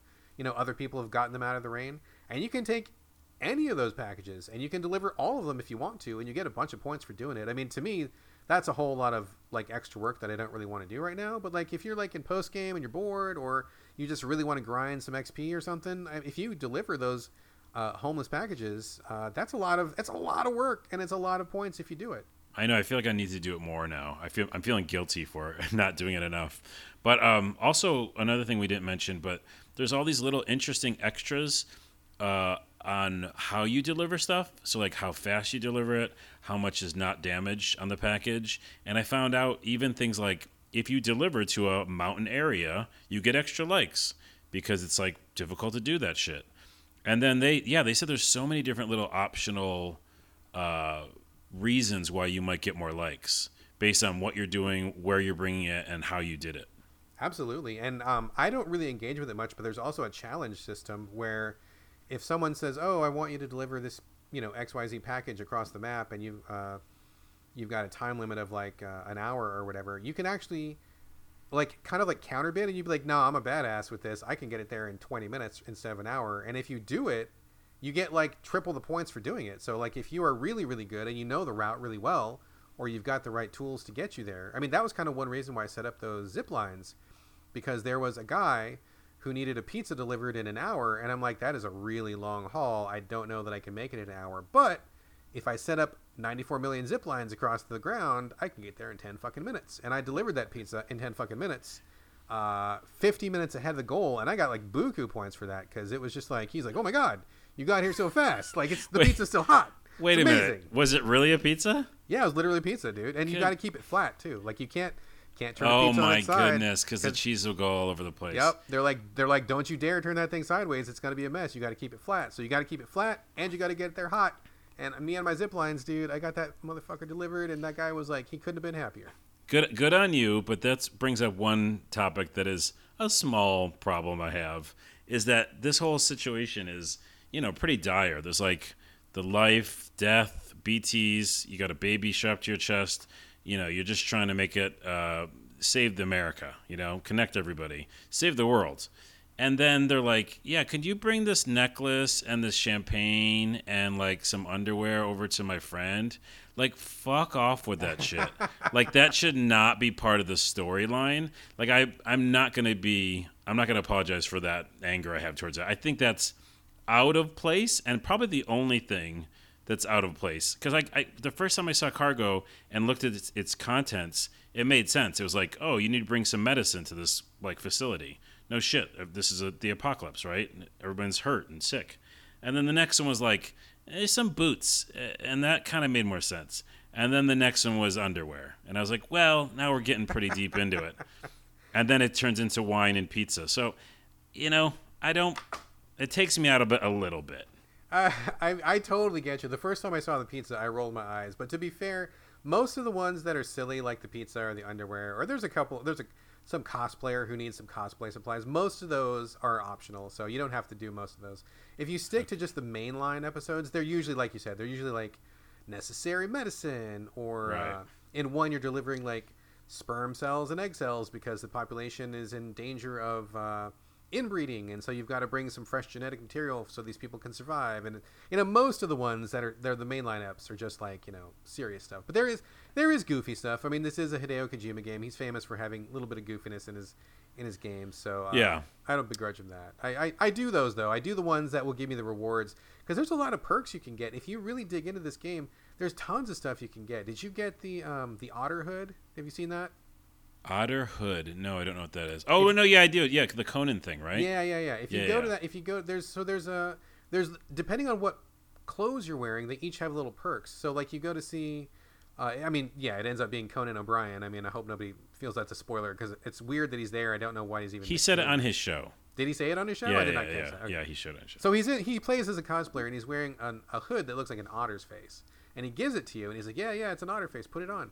And you can put it on so like whenever it rains this little hood pops up and you've got this otter head on your head. But not only does it look goofy if you fall into water it actually makes you a better swimmer. So like you can recover faster and if you get swept away by the current you can actually get, make it back to shore. Oh, so right. there's other things like that where if you do the goofy missions you usually get like a new gun or you get a new a new thing for your backpack. I got this stuff where you can uh, have extra pouches on your backpack so you don't have to carry it on your as a box. You can like stash it and it takes up less room, so like it makes you more efficient. So if you do the goofy stuff, there's usually a reward for it. Right, right.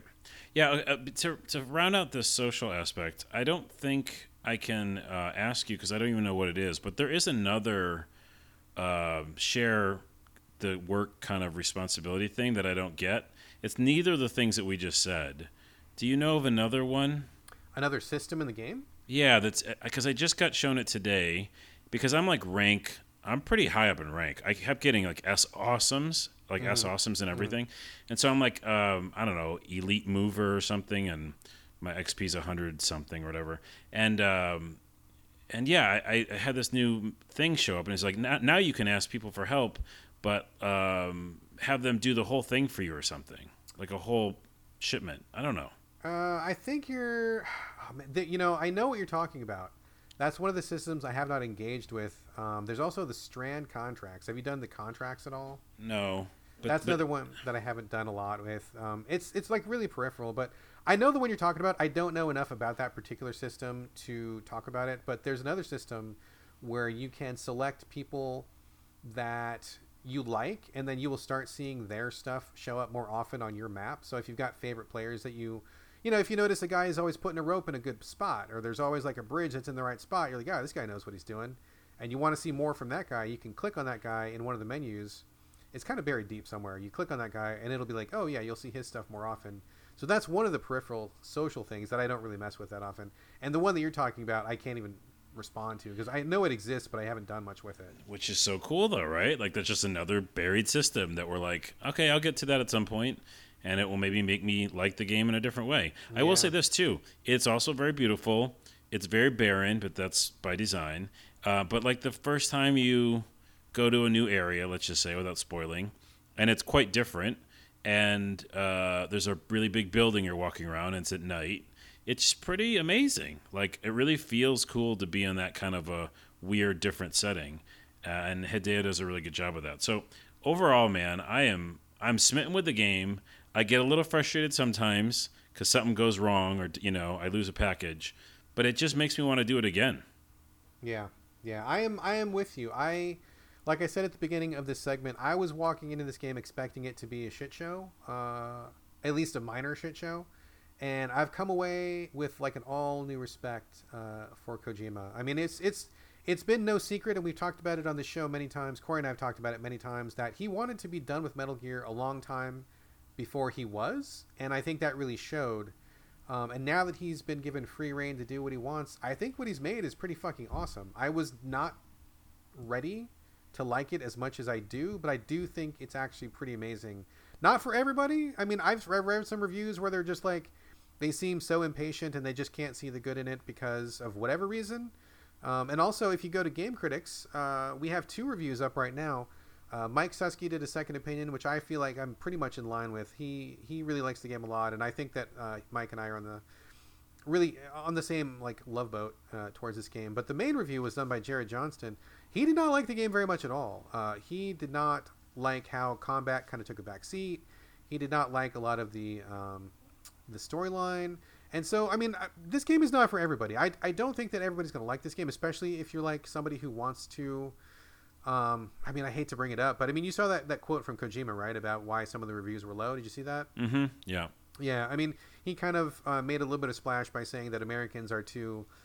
Uh, you know, like we have different tastes, and he said that because this is not a shooter. I'm paraphrasing, by the way.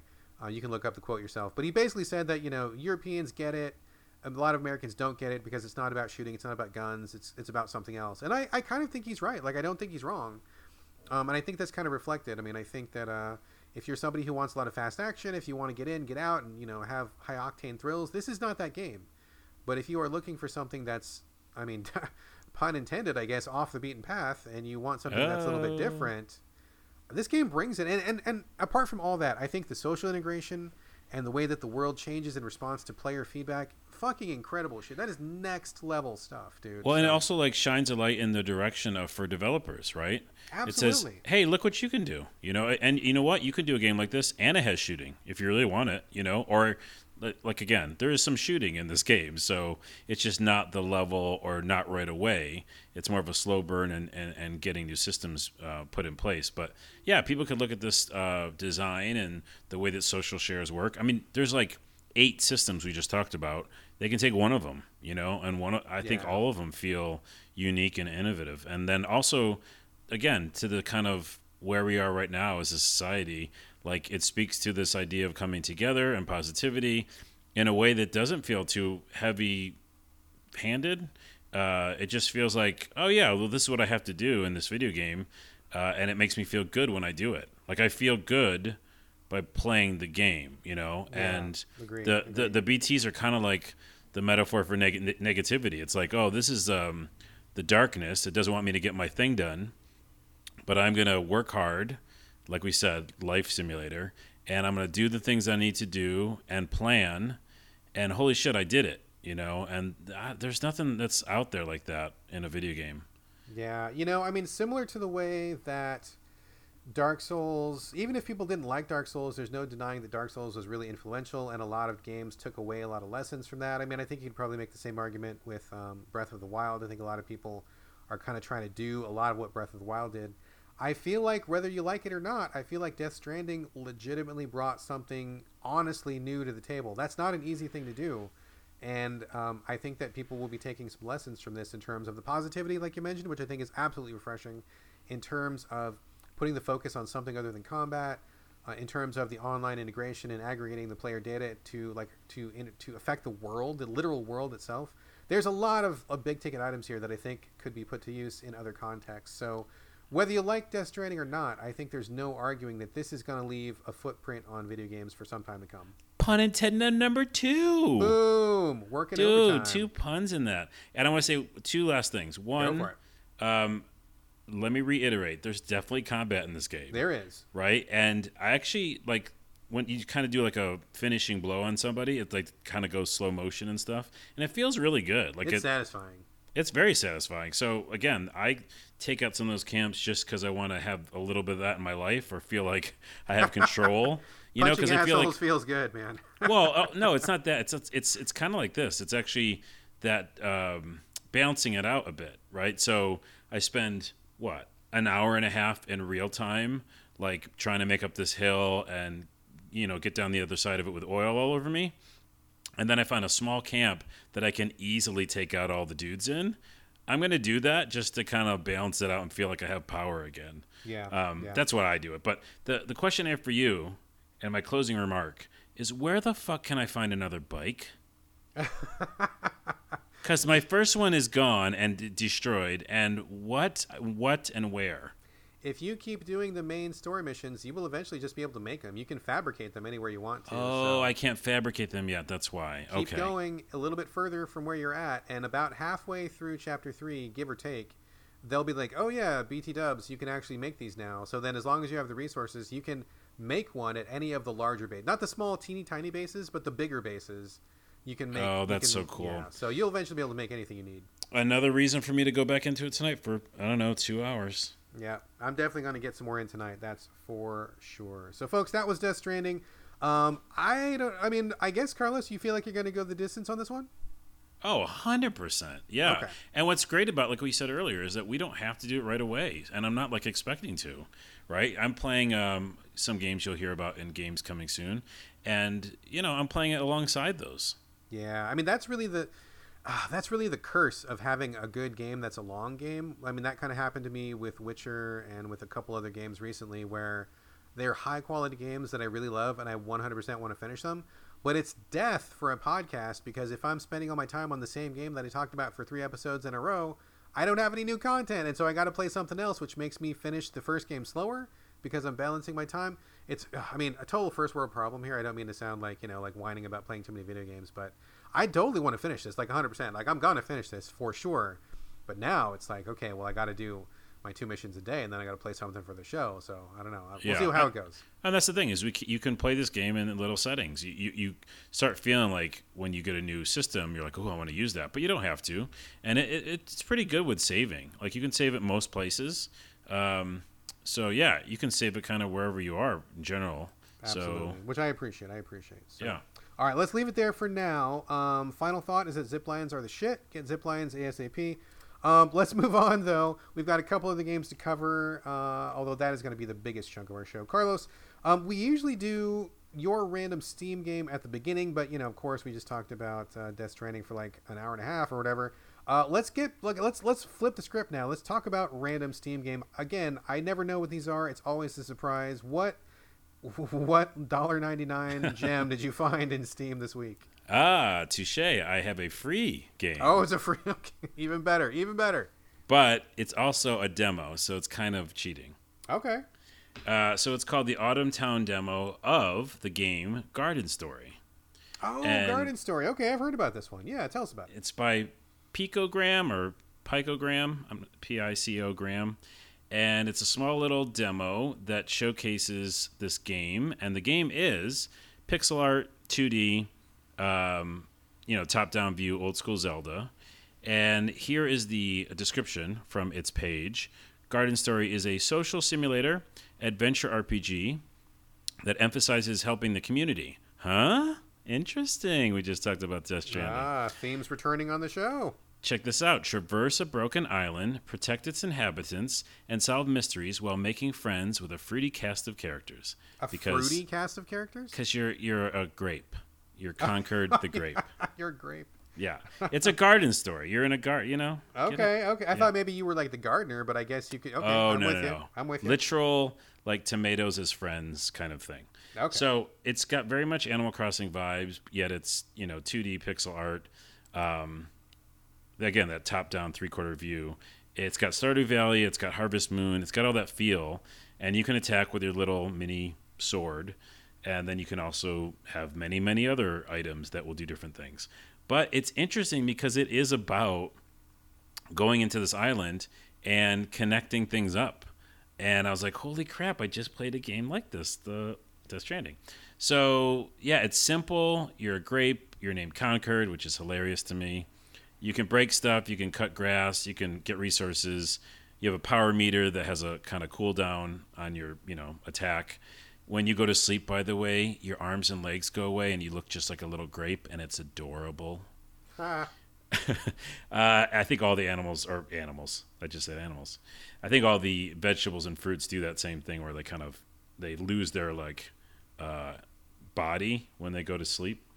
Anyways, it's a relaxing thing. It's obviously free right now because they want to get people in the door and say, "Hey, this is what we're building," and it's really smart to make this a demo because I'm instantly in. Like you just, if you like Animal Crossing at all or Harvest Moon, uh, you're gonna like this. It's just fun, simple little characters, really easy. Um, it's actually nice because I went from Death Stranding and played this, and they were both had a certain feel of like just going and exploring areas and um, you know getting resources and stuff like that. But at the same time, you do fight more in this game than in Death Stranding, which is because weird because you're a grape.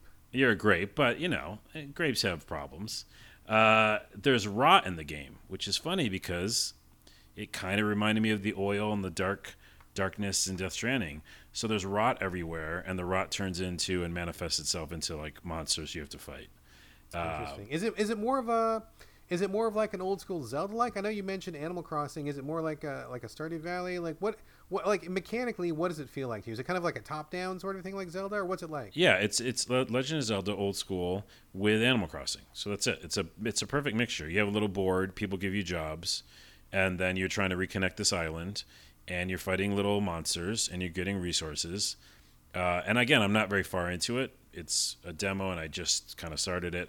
But you can tell the the loop is going to be go talk to funny characters, hear their funny stories, they say funny things, uh, help them out, get resources, build things, and fight little monsters. And I mean, it's relaxing. Is this something that would work on the Switch? Oh yes! Oh my goodness! I hope they do that. Um, again, this is the demo on Steam, so hopefully I could research, but we don't do that in the show.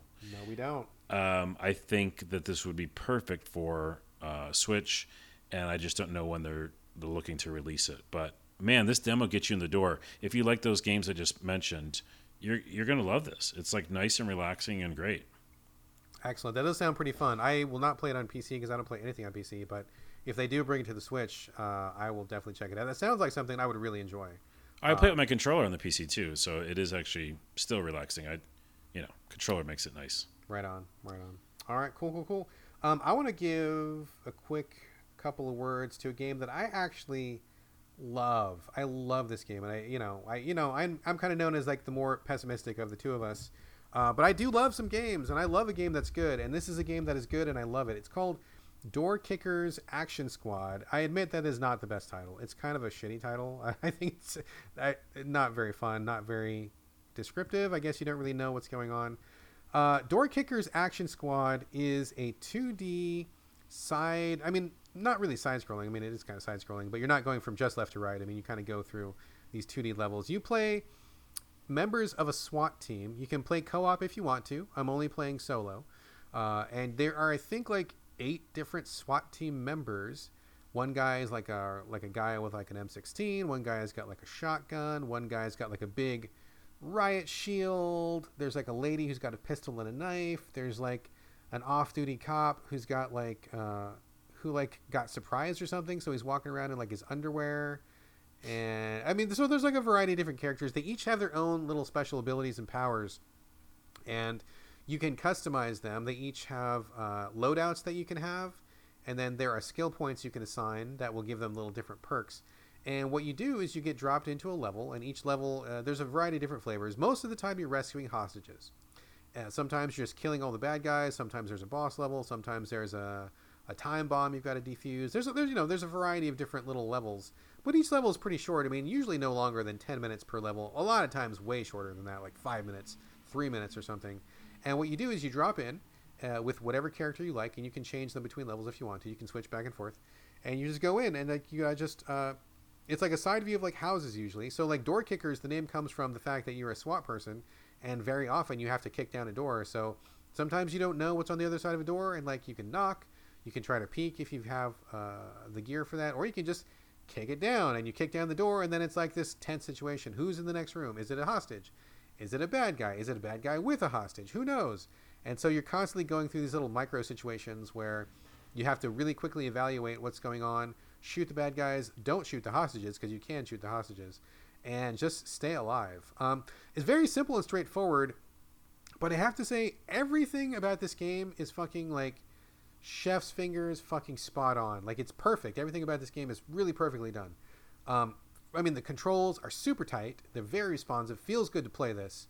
Uh, it's a tough game. It can be very tough at times, but it's fair. I don't ever feel like I got ripped off or like it wasn't my fault. Like if I died, it's because I fucked up something or I didn't read the situation right.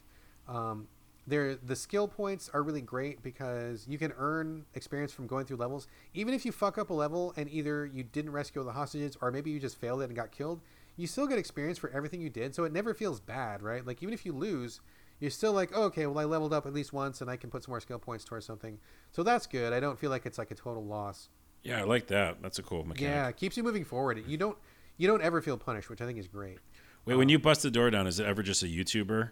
And it's like a, Oh god, no. he got he got swatted, and it's a sad story. That no, that has not happened yet. I'm not. I don't know that it ever happens. I hope it doesn't happen. But if it does happen, it has not happened to me yet. I'm not making light of that. That's absolute bullshit and so stupid. And No, I hate agree. That That, be a- exists in the world. That's. I mean, if that's not a felony, I think it might be a felony. If it if it's not a felony, it should be a felony. it should be. Yeah, It that's should be that should be straight up. You are in trouble for doing that. That But is yeah, not none. of- Nothing about that is funny or cool. Agreed. Agreed. no. Um, but the rest of the systems are just as good. Um, there's this one system where the the more bad guys you kill and the more people you rescue, it gives you like a little um, power meter, and then you have little perks. So, like, let's say for example, you took a couple bullets, but you're not dead yet. Your body armor has taken some hits. If you've rescued enough people, you can cash in some of those points to get like more body armor, which keeps you going. It's like it's a good incentive to keep you playing. Um, so you can get like more body armor. You can get some health kits if you you know take some actual damage. You can get more ammo. And if you've got tons of points and you're playing really well, you're kicking ass, and you just got so many so many points you don't know what to do with them. Each person has like a special ability that you can do, which is like a special power. The one that I like the most is you can call in um, sniper support. So like if you're in a room or you see a room that's full of bad guys, and you're really worried that the hostage is going to get killed, if you've got enough points, you can call in the snipers, and it picks three of those bad guys. Like you know, you just see a little target appear above their head, and somebody shoots them from off screen, and so it thins out the room for you, which makes it a lot easier to get in there. But you've hmm. got flashbangs that'll confuse guys. You've got some different types of gear, you know, little little perks and stuff you can have. Everything about this game is really great. Like it's bite-sized levels. You can level up your guys pretty easily. You never lose the experience. You can switch back and forth between guys, and some guys are definitely better for some levels than others. I mean, if you're doing a kill all the bad guys level, you definitely want like the shotgun guy. If you want to rescue hostages, you need somebody that's more careful with their bullets. So you want maybe a guy with a pistol or maybe the guy with the M16 who's got like you know a more controlled kind of fire. Um, there's you know different types of attacks. There's different types of uh, movement per guy. Some guys are quieter. Some guys are more agile. It just feels like a really fucking well-made game. Like these guys have thought about it from all angles. But at the same time, it still retains a really fast action, high intensity kind of arcadey flavor that you can dip into, dip out of, and just do one or two levels really quickly and feel like you've made some progress. Uh, I, just everything about it is just great. It's a really well designed game. I have two questions. One, uh, say you fail a mission, is it like Meat Boy where you can just start over really quickly? Um, if you fail a mission completely, like if you get killed, uh, you go back to the menu and jump back into it. It's not like an instant thing, but it's like you know a couple seconds. It's not a big deal. Okay, okay. And then also, I'm looking at some images of it, and it seems like some of it's top-down view, like Hotline Miami. I have not seen anything top down so far. It's only okay. You what you're looking at is the the original one. There is Oh, there's okay. a previous game called Just Door Kickers that is a top down. This is Door Kickers Action Squad. So it's I don't know if it's a sequel or just a reimagining or whatever, but this is it's solely 2D side view. Yeah, I like the 2D better. I I've uh, have issues with that top-down Hotline Miami style. I seem like I'm just really bad at it. Um, but you know, I grew up 2D. I mean, like 2D, I can do 2D till the cows come home. Same, same. And um, yeah, I'm really interested in this now. I love this game, dude. I really, really love this game. This is a really fucking well made game. All the decisions are really smart. It feels very fair and balanced. A lot of the perks are really good. Like a lot of the choices are there to make sure that you keep playing. That you don't ever really feel like you got punished. You don't walk away from it like feeling terrible. Like you always you gain something every time you play.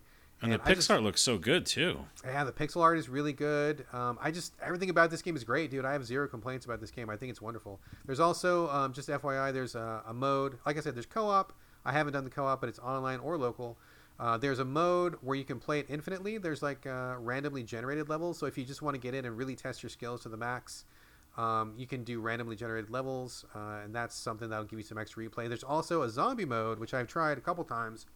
If you feel like you need more of a challenge, it gives you the exact same campaign that you play through in the normal mode, but zombies will like come through from portals from another dimension and randomly like eat eat uh, hostages or they'll attack you or they'll attack other people. So it's kind of like this random like chaos factor in the levels. Mm. Uh, not super big on that. I mean, it's cool, but I'm still trying to just like work my way through the game campaign, and I don't really need like extra challenge right now. But it's there if you want it.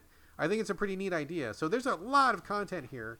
Uh, I think I bought it for I want to say twelve dollars. Super worth it. 100 percent worth it. Uh, nothing bad to say about this game. I think it's wonderful. It plays wonderful on the Switch. I love it. Love this game. This so is a weird podcast because you really you said the word genius, which is blowing me away. And now you're saying this is like just can't fault this game at all. Nothing wrong so with it, dude. I don't know Nothing what's going. to Are we in Bizarro World? What's happening? I mean, next episode, I'm gonna be taking a shit on everything. I'm you using should. up all my good Everything. energy this episode. It's gonna be the episode that's called Garbage Fire. Yeah, it's like gonna be. I hate trash all games. Garbage. You know? yeah. All games are sucky. Yeah, watch out. So yeah, it's. I mean, I I love a good game, and it just so happened that the stars aligned, and we're talking we're talking some really fucking good games on this podcast this week. Door Kickers Action Squad. I'm putting it on my wish list. Ah, love this game so much. Love it, love it, love it. Okay, let's move on, Carlos. Uh, one or two episodes ago, I talked about Reventure, which is a 2D again 2D indie. It's the game where it's kind of like a 2D Zelda-like, but the the hook to it is that there's all sorts of weird endings that you can discover. Um, I think it was last episode, and I apparently I sold you on it because you picked up the game and have been playing it, right? this is the process. We're gonna go through games, and hopefully, you know, people listening will be like, "Yeah, okay, I agree with their their assessment of that game, and I also want to pick it up." Uh, but you'll also just do that to me, and, and I'll be like, "You know what? I am open to every game, so yes, I will play the game you talked about, Brad." I, I apologize to your bank account in advance. Oh yeah, uh, some of them are free, some are not. So, um, yeah, I paid for this one. I think what is it two dollars or something? It's pretty cheap. Reventure was pretty cheap when I picked it up, so I mean, Yeah. you probably got it for cheap. But tell us, uh, tell us what you think. I sold you on it apparently last time we talked about it. Did you I steer you wrong? it. Did I steer no, you wrong? no, no, not at all. Um, if anything, you say multiple endings, I'm in. Uh, I love the idea of like a game that can kind of go a lot of different places. I'll just tell a few things that happened in it. Um, yes, I like it. Uh, your your assessment was right. It's simple, fun. Um, really, the hook is not to get from A to B and rescue said princess. It's more about uh, and actively they want you to go a bunch of different ways and get a bunch of different endings. And the endings generally are like funny or bad, and they're not necessarily good endings. But what I think is interesting is the endings are presented in two different ways. So let me show you an example. Uh, the first one that you told me about is the first thing I did, of course, which was go find the person who gives you the sword and kill him. Uh, so you're like, thanks for the sword, buddy. Here, take it in your gut. Uh, and you do that, and they're like really happy about you that you did that because you got an ending. And it's like, oh, I guess, you know, uh, I don't know, you got off parole or something. Like, you, you know, they're like, you did that thing, but it's okay. It didn't really matter. You went to prison for a while or whatever. Uh, and then another one, you fall down a pit, and like I tried to dig this area where you weren't supposed to dig, and it goes, you shouldn't dig down here. And I go, that means there's an ending. So yes, I'm gonna dig down there. So I dug until I fell to my death, and then I woke up in my bed or whatever, and it said it was a dream. So the all the all the endings aren't necessarily like they really happened. You know, sometimes they just like explain it away, and then sometimes it did happen. Like there's this anvil that I found. Did you find the anvil? Uh, no, I did not find the anvil. There's an anvil and it hit me on the head. Of, of course, of course it did. What else? because it do? that's what it does. Yeah. that's what anvils do. And because it did, though, it ended my game. But also, I woke up in the next game, and I had an anvil for a head. So I was anvil head mode, and it Did was it like, give you some powers or anything? No, I think I was heavier, so I couldn't jump as hard. as Oh, high. interesting, interesting. Uh, then another time, I found a guy who's he was like just a guy, and he's like, yeah, if you talk to me or something, you can change the palette of the whole game, like all the colors. And so, because I found him, now anytime I play the game, I can change it to a different palette. Um, and then the most interesting one is I did something. I killed. Oh, I killed a dragon, I think. And because I killed a dragon, uh, and then probably promptly died afterwards, now in my house, I'm not sure if it's because I killed the dragon, but I did something, and now in my house, when I start the game, I have a sword. So Oh, normally in this game, you've got to like go And get all, the sword. Yeah. all get find the sword, find that there's a shovel, and find the shovel. And I'm sure I can do something where the shovel will show up in my house next time if I do the right thing. But right now, I have to go back to where the shovel is and find it again. So there's a you know it's a pretty big 2D map. And you can dig in the game because there's definitely a shovel at some point. But some of the things you do have long lasting consequences. Like you can also just change your mode of what your character looks like, looks like. So I have Anvil Head mode, and I can turn him on in the beginning, or I can turn on a different mode based on something that's ah. happened in the story. Okay. And I'm thinking that you need those modes for certain things because if I'm heavier, I'm sure that's going to be That's some got sort of some puzzle. kind of advantage, I'm sure. Yeah, you Yeah. must be correct. So man, it makes you like want to look at this map in a different way, and you're like, I'm gonna have to try every single thing that I can think of, and go different places. Like sometimes there's a house and there might be an attic because you see like a little window. Well, go in that window because there's probably a person in there, and a whole other thing. So man, this game's great. I mean, totally worth whatever it costs. Excellent. Well, I'm glad that I turned you on to it. I know that most people who have played it have really, really liked it. And I didn't have time for it because I've been playing so much uh, Death Stranding, but I thought it was pretty neat. And it it seems like if you're the kind of player who likes to push the boundaries and kind of explore and test and try things, this sounds like your jam. Yeah. Oh, one more thing is uh you in the very beginning, pro tip, there's a rock you can trip over and die. like you can straight up like that's an ending. You can like walk and you trip over the rock and it's like, ah, you've always been klutzy. You know? And I don't know what you get for that. I don't think that I don't think there's a lasting thing, but it's hilarious that that's an ending. Yeah, tripping over rocks is pretty much the worst way you can go out in a video game. So I think. Oh that's wait, pretty- that's how you go out in Death Stranding too. you, You can go are, out yeah. we're making connections, like just like uh, Sam Porter Bridges making connections across America. We are making connections on this podcast between every game that we're talking about here. This We is are. pretty, and we didn't plan this. This is natural. This is off No, this, this is organic. how good we are. It's amazing. I am amazed at us. We are amazing. Oh well, okay. Okay. I'll take it. All right, all right. So we've we've only got one more segment before the end of the show here. Uh, we're gonna do our new tradition. Carlos has games coming up. Now I don't know what you're gonna talk about. I don't know what you've got planned. Doesn't necessarily mean that it's gonna be on the next episode, but this is stuff coming up in the future. What have you got your eye on, Carlos? Well, um, I am playing Star Wars Star Wars Jedi Fallen Order. Oh, that just came out a couple days ago. Just too. came out. Uh, I'm gonna mention really quickly that also the Mandalorian came out. Ah, um, Mandalorian. Yes, yes, yes. Very, very good. We can talk about it in banter for a minute if you want. Um, but it is it's a perfect pairing. If you're watching that show and you want a game that's Star Wars, it's it couldn't have come at a better time. I don't think they planned it, which is crazy if they didn't. But it, it has a lot of the same kind of feels. Um, I won't get into it now, but I'm having a good time with it. It's weirdly enough, it's a little like Dark Souls, which is crazy. I've heard people say that like it's got a Dark Souls Sekiro kind of vibe to it, which I was not expecting at all. Can you? That- I mean, we don't have to talk about, it, but just real like super briefly, can you expand on that a little bit? Well, I could, or I could keep it as a teaser. You have to listen to next Oh, episode. we gotta tune into the next episode. Okay, okay. That's it's fair. totally Dark Souls with Star Wars and also kind of Uncharted, and it's pretty great. So I mean, that sounds kind of amazing. yeah, and also I'm going to be playing uh, as soon as I possibly can get my hands on it. Um, I actually know the developer, so I might just talk to them. Uh, Wattam. Yeah, yeah, that is coming up from uh, Keita Takahashi, the guy Yes. behind Katamari Damacy. I'm pretty sure, oh, and also Katamari Damacy, Noby Noby Noby Boy. Noby Boy. Um, um, I played this so many years ago now. At this point, I feel like um, It's been at PAX like I feel like it's been at PAX like 19 years in a row. at least 19 years in a row. Yeah, Yeah, at least crazy. since we were kids, Wattam has been a thing.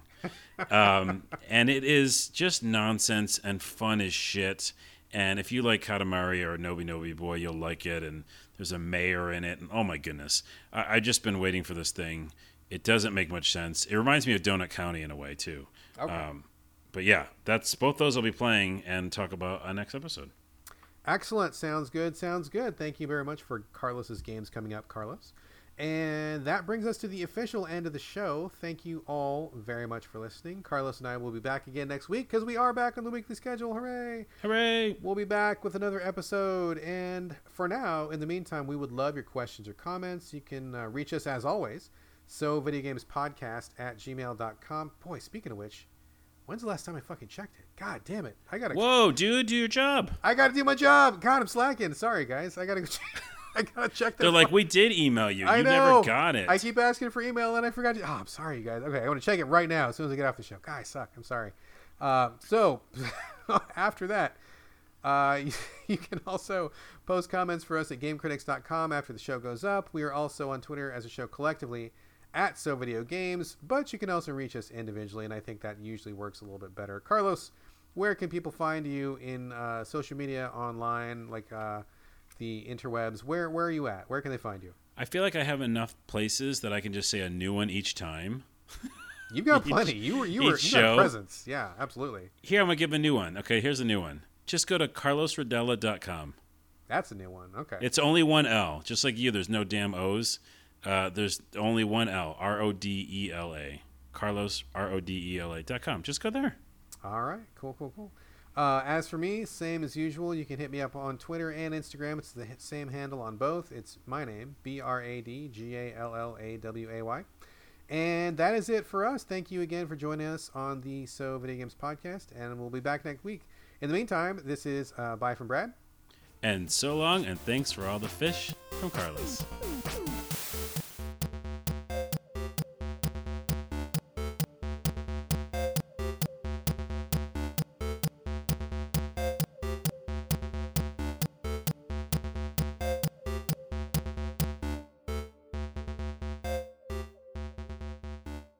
We can banter for a little bit if you'd like to. You want to you want to talk about the Mandalorian real quick? Yeah, just really quickly because I'm so exhausted. And by the way, amazed that I uh, did the whole podcast with my Invisalign in.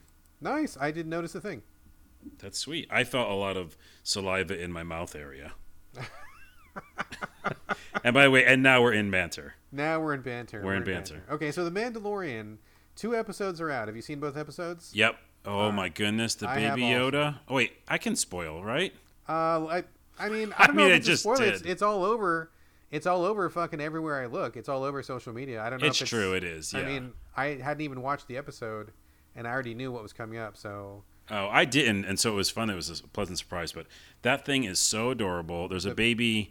Well, we don't know what the creature's called because it's not Yoda. I was just gonna say, like, do we even know what? I mean, I'm sure someone knows what their race is called, right? There's some. Oh. There's a oh. Star Wars expert out there who probably knows what that race is called. I did some actual notes, not for the show, but for banter.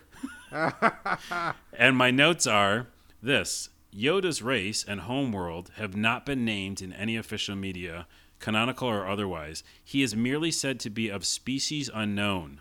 Really, I'm surprised. I thought they had gone into all the lore and backstory for all those Star Wars guys. Nope. So this is a we call him Baby Yoda, but it's not. It's it's not even in that tam- timeline. Oh, so it's just another race of the whatever that is. I had no idea. Okay, well now I know. Now I know that there are still questions to be answered in the Star Wars universe. So, uh, two episodes out on Disney Plus, only place to see it. What did you think of it so far?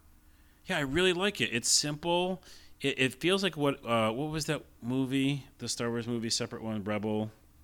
Re- Rebel One, is that right? Rebel One. Is I might be. right? I might be getting that wrong. The one that that was about the people sneaking in the base, right? Yeah, yeah, yeah, yeah. Yeah. Uh, it's kind of like that. It feels like this great side story, you know. I, I mean, I like it better in the fact that it's these short, shorter, you know, episodes, and of course, people love things they can binge watch. And I think that it's interesting because you never see the main character's face, at least for now, because he's one of those Mandalorians, uh, bounty hunter with the the mask on, the Boba yeah, Fett same mask. same race as the Boba Fett people, or, or same culture. I mean, I guess is it a race? Is it a is Mandalorian a race, or is that like a? You know, someone just told me, and I already forgot. But Uh, okay, he's he's like he's one of the Boba Fett dudes, but not Yeah. he's not Boba Fett, but similar He's not. armor. Yeah, the similar armor, and you don't. So you don't basically just hear the the actor's voice, and um, it. I'm sure that's great for like all the stunts that that character has to do. Yeah. But no, I, th- I just a kind of a nice, chill, really kind of a road story. Like you know, this guy is going along. Uh, he's a bounty hunter. He's picking up jobs. He's meeting interesting characters, and I just want to know more. Like I just want to see his next adventure. Yeah, for sure. I was talking to a friend of mine online, uh, Cyril, uh, who is at Act Defunct Games on Twitter. Do you know him at all? Yes, yes, I do. Yeah, yeah. He actually doesn't live too far from me. We've never met in person, but he's actually fairly close to where I live in the Seattle area, and we've been talking for a while. Um, he knows uh, a lot about TV and movies, and we talk about that stuff quite a bit. And he he said that uh, the Mandalorian is very much like a like a lone wolf and cub, which didn't occur to me at first, but as soon as he mentioned it, I'm like, yeah, that's actually very true. There's a lot of parallels between this and Lone Wolf and Cub. Are you familiar with Lone Wolf yep, and Cub at all? totally, and Yeah, I can okay. see that too. Yeah, Yeah, it's like you know the guy, the samurai with the kid, and here's the Mandalorian guy with his baby Yoda. Very similar vibe, and it's also kind of a western. Like it's kind of like he's like lone, lone gunman, sort of walking around doing stuff. Um, I'm into it, dude. I, w- I want to. I, I mean, I wish all the episodes were out because I would watch. I would have watched the whole thing by now. Oh, I saw of- what I have I'm kind of it's disappointed. it's such a perfect pairing for that game for the Star Wars game. So in the Star Wars game, there's a little a robot called uh, BD-1, and we'll talk about it in next episode. But he's he's your baby Yoda, right? It's the same type of thing. Like you are looking after this little thing, although the robot in the game is doing a lot more work. Um, but that said, the little baby Yoda has you know the Force powers, so ah, And it's still a so baby. good. we got to cut him some slack. I mean, it's Still a technically baby. still an infant, so that baby trying to heal his arm, the most adorable thing in the that world. That was adorable and hilarious. That was really Yeah. funny. Yes, that was very. He's good. like, I- get away from me, and she's he's like, no, no, I'm trying to help you. See, well, th- this is great because I actually think the Mandalorian is cool. I really like. Well, you know who I really liked was that fucking attack droid in the very first episode that got his brains blown out at the end. But that Oh, I was, know. I wanted him to be around. For He was longer. badass, dude. I love that guy. I mean, there. I mean, he's a droid, so there could be like a thousand more just like him, which I'm kind of hoping there is. That guy was great, dude. I fucking love that guy. I want an action figure of that guy like right away. But uh, I, I also like that guy who go, he kept saying, um, "I have have spoken." spoken, yes. Yeah, that's just a great little line. I'm like, that's so cool. me and my wife are already barking it at each other like all day long. It's pretty. It's oh, pretty that's right. Yeah, that could work out in a domestic situation. totally, totally. I have spoken. You're like, oh, okay, shut up. Here's the thing that I like the most about the Mandalorian, though. Um, I mean, I think it's great. Uh, special effects are great. I love that. You know, I mean, I think the armor is cool looking and all that stuff. But the thing that I like about it is like I like Star Wars a lot, right? Like I'm not like a crazy Star Wars fan, but I enjoy me. I enjoy me some Star Wars. And the thing that I I think is a shame, and the thing that is the problem with Star Wars is like they keep bringing it back to like the Skywalkers all the time. It always ends up being like a story about Jedi's and stuff. But when you look at the universe of Star Wars, there's like a fucking a billion planets they could set a story on. There's a billion interesting characters, a billion races they could be talking about that could be within the same context as a Star Wars, but it doesn't have to always be about the fucking Skywalkers and about being a Jedi and the Force and shit. There's tons of other stuff that they could be doing, and like the Mandalorian is not a member of the Skywalker family. He's just like some dude, and he yeah he finds a baby Yoda, but it's not the Yoda. It's just like a Yoda. And you know, it's like it's totally separate story. Like I am at no point am I expecting Luke Skywalker to show up. I am not expecting, you know, any of that stuff. I think there's so much potential for other different kinds of stories to be in the Star Wars setting, which I think is so rich. And I'm really glad that they're finally starting to explore that. They did that a little bit with Rebel One, where like it wasn't necessarily like a Jedi story. It, it did connect, but I like that it was something different. This is again something different. It doesn't have to be about the Skywalkers, and I think that's great. I wish they would do more of that. Yeah, it's like a little side story, like like uh, actual like novel or something you would read, right? And at the end, they do that great thing of just like showing the scenes from what you just watched, like in those drawings, Mm-hmm, and it just adds to that feel of like, yeah, you just watch this little piece of lore that's like disconnected from you know Luke Skywalker and Darth Vader, and on top of that, it takes place before Star Wars, and I think the video game does too, meaning like before New Hope. So Before I think Luke's, be, I, I'm a little bit confused as the timeline. So you're saying before Luke. before before the stuff with Luke. Okay. Yeah. So basically, like I think the movie and the game, the internet correct me if I'm wrong, but I think that's right. That it's both like you know the Jedi are out outsies, the Order sixty six and all that stuff happened, and so they're kind of like yeah these outcasts, and so it's not that big of a deal. It's not like everybody knows about this Force thing, so that's why he wouldn't know about the the Yoda. Well, he was like, "Whoa, this guy's like lifting him up in the air." Uh, that monster, that's crazy. Uh, I just love that time period. It's kind of this nice in between dark period, um, and you can tell a lot of stories during that. So I am so smitten. I, I really am. I dig it. I dig it. I'm looking forward to seeing how this goes, and I really want them to do more of this style. Like I would watch a, a different show set in the Star Wars universe every fucking season. Like give me a different character, give me a different situation.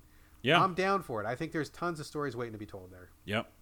Uh, and I will say also uh, to kind of connect it one more time, I finished uh, Snowpiercer finally. Have you ever seen that movie? I love that movie. That is a that is a, a great movie, it's sometimes it's a little bit of a hard watch, but I think it's a great movie. It's it's kind of long. It's based on the I want to say Korean version. I forgot. Oh There's wait a, a- minute. Is there? Oh wait. Are you? Wait a minute. Did they remake it? No, no. It, it originally. Hold on. Let me look. Use the internet. I, I think originally it was a different movie, and then they they remade it. I know it was a comic book at first, and then I know that it was made in Korea. So Right? Or Pierce no, is the, direct, the director was Korean. Oh, the he's Korean uh, director for this movie. Maybe I'm wrong. Oh yeah, he was just okay. So it was directed by the Korean director and uh, a South Korean co-production. Okay, never mind then. I thought it was like uh, originally just Korean, like all Korean actors, and then it. But no, it was just him uh, directing it. Well, anyways, it's incredible, and I have always had on my Netflix like like at like seventy percent done. you know what I mean? Oh yeah. and I don't know why, because it, it's it's it's a little difficult because it's you know it's a lot to take and it's a pretty Yeah, long there's thing. some there's some rough patches in it too. Stuff that's kind of really hard to digest. Yeah. Yeah, but it's definitely worth finishing it. So it reminded me of Death Stranding and the fact of like this, you know, weird post-apocalyptic landscape, but um, trying to start over and stuff like that. So yeah, I really enjoyed it. I love Snowpiercer, dude. I will give a shout out since we're talking about you know Korean or Korean related films. Have you seen uh, Train to Busan? Have you seen that?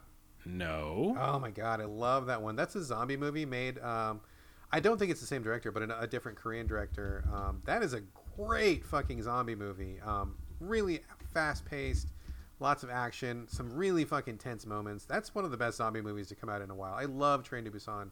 If you're in the mood for a horror or a zombie movie, uh, that is excellent. I think it's on Netflix even. yeah, I'm seeing it now. It's a different director, but uh, came out 2016, Korean as well. Um, okay, I'm kind of digging these list. Korean directors, man. I like I like the vibe they're putting down. I like their stuff. Oh yeah, I just like any uh, different perspective, you know. Yeah, it's really good. It's really good, man. Well, that's what this whole episode's been connecting different perspectives. Positive, which is so fucking weird. You're gonna have to be like just of- really me- mean the next time. Yeah, it's gonna be bitter and vicious next time. So like, strap in, folks. Well, maybe I'll do that with you though. Maybe I'll just be like, re- like I'll pick games that I think I might despise, and just like, we'll just have a shit show. Be like, yeah, this is fucking terrible. Why do these people even make games? Stupid developers. Well, it's funny, dude, because I mean, honestly, I know you don't, and I definitely don't. Like, I mean, very. I don't. I don't plan a show thinking, all right, this is gonna be the hate show. I'm gonna like, I'm gonna rant on this stuff. Like, I, I really. I'm either genuinely talking about what caught my interest that week, or I just ended up just like straight up not liking something. So oh yeah, it's just but- it's ironic that we just ended up having such a love fest this time. I know, but now I am actively gonna pick some things that I'm gonna hate because I really, I just got to do it. Too much love. Too much love. too- I've been too optimistic for the first episodes. Come on. All right, All right. man. This is good. This is a good episode. I think I'm good. We uh we peace out and Yeah, I'm gonna take my Invisalign out and go rest. all right. Peace out. We done. Peace out.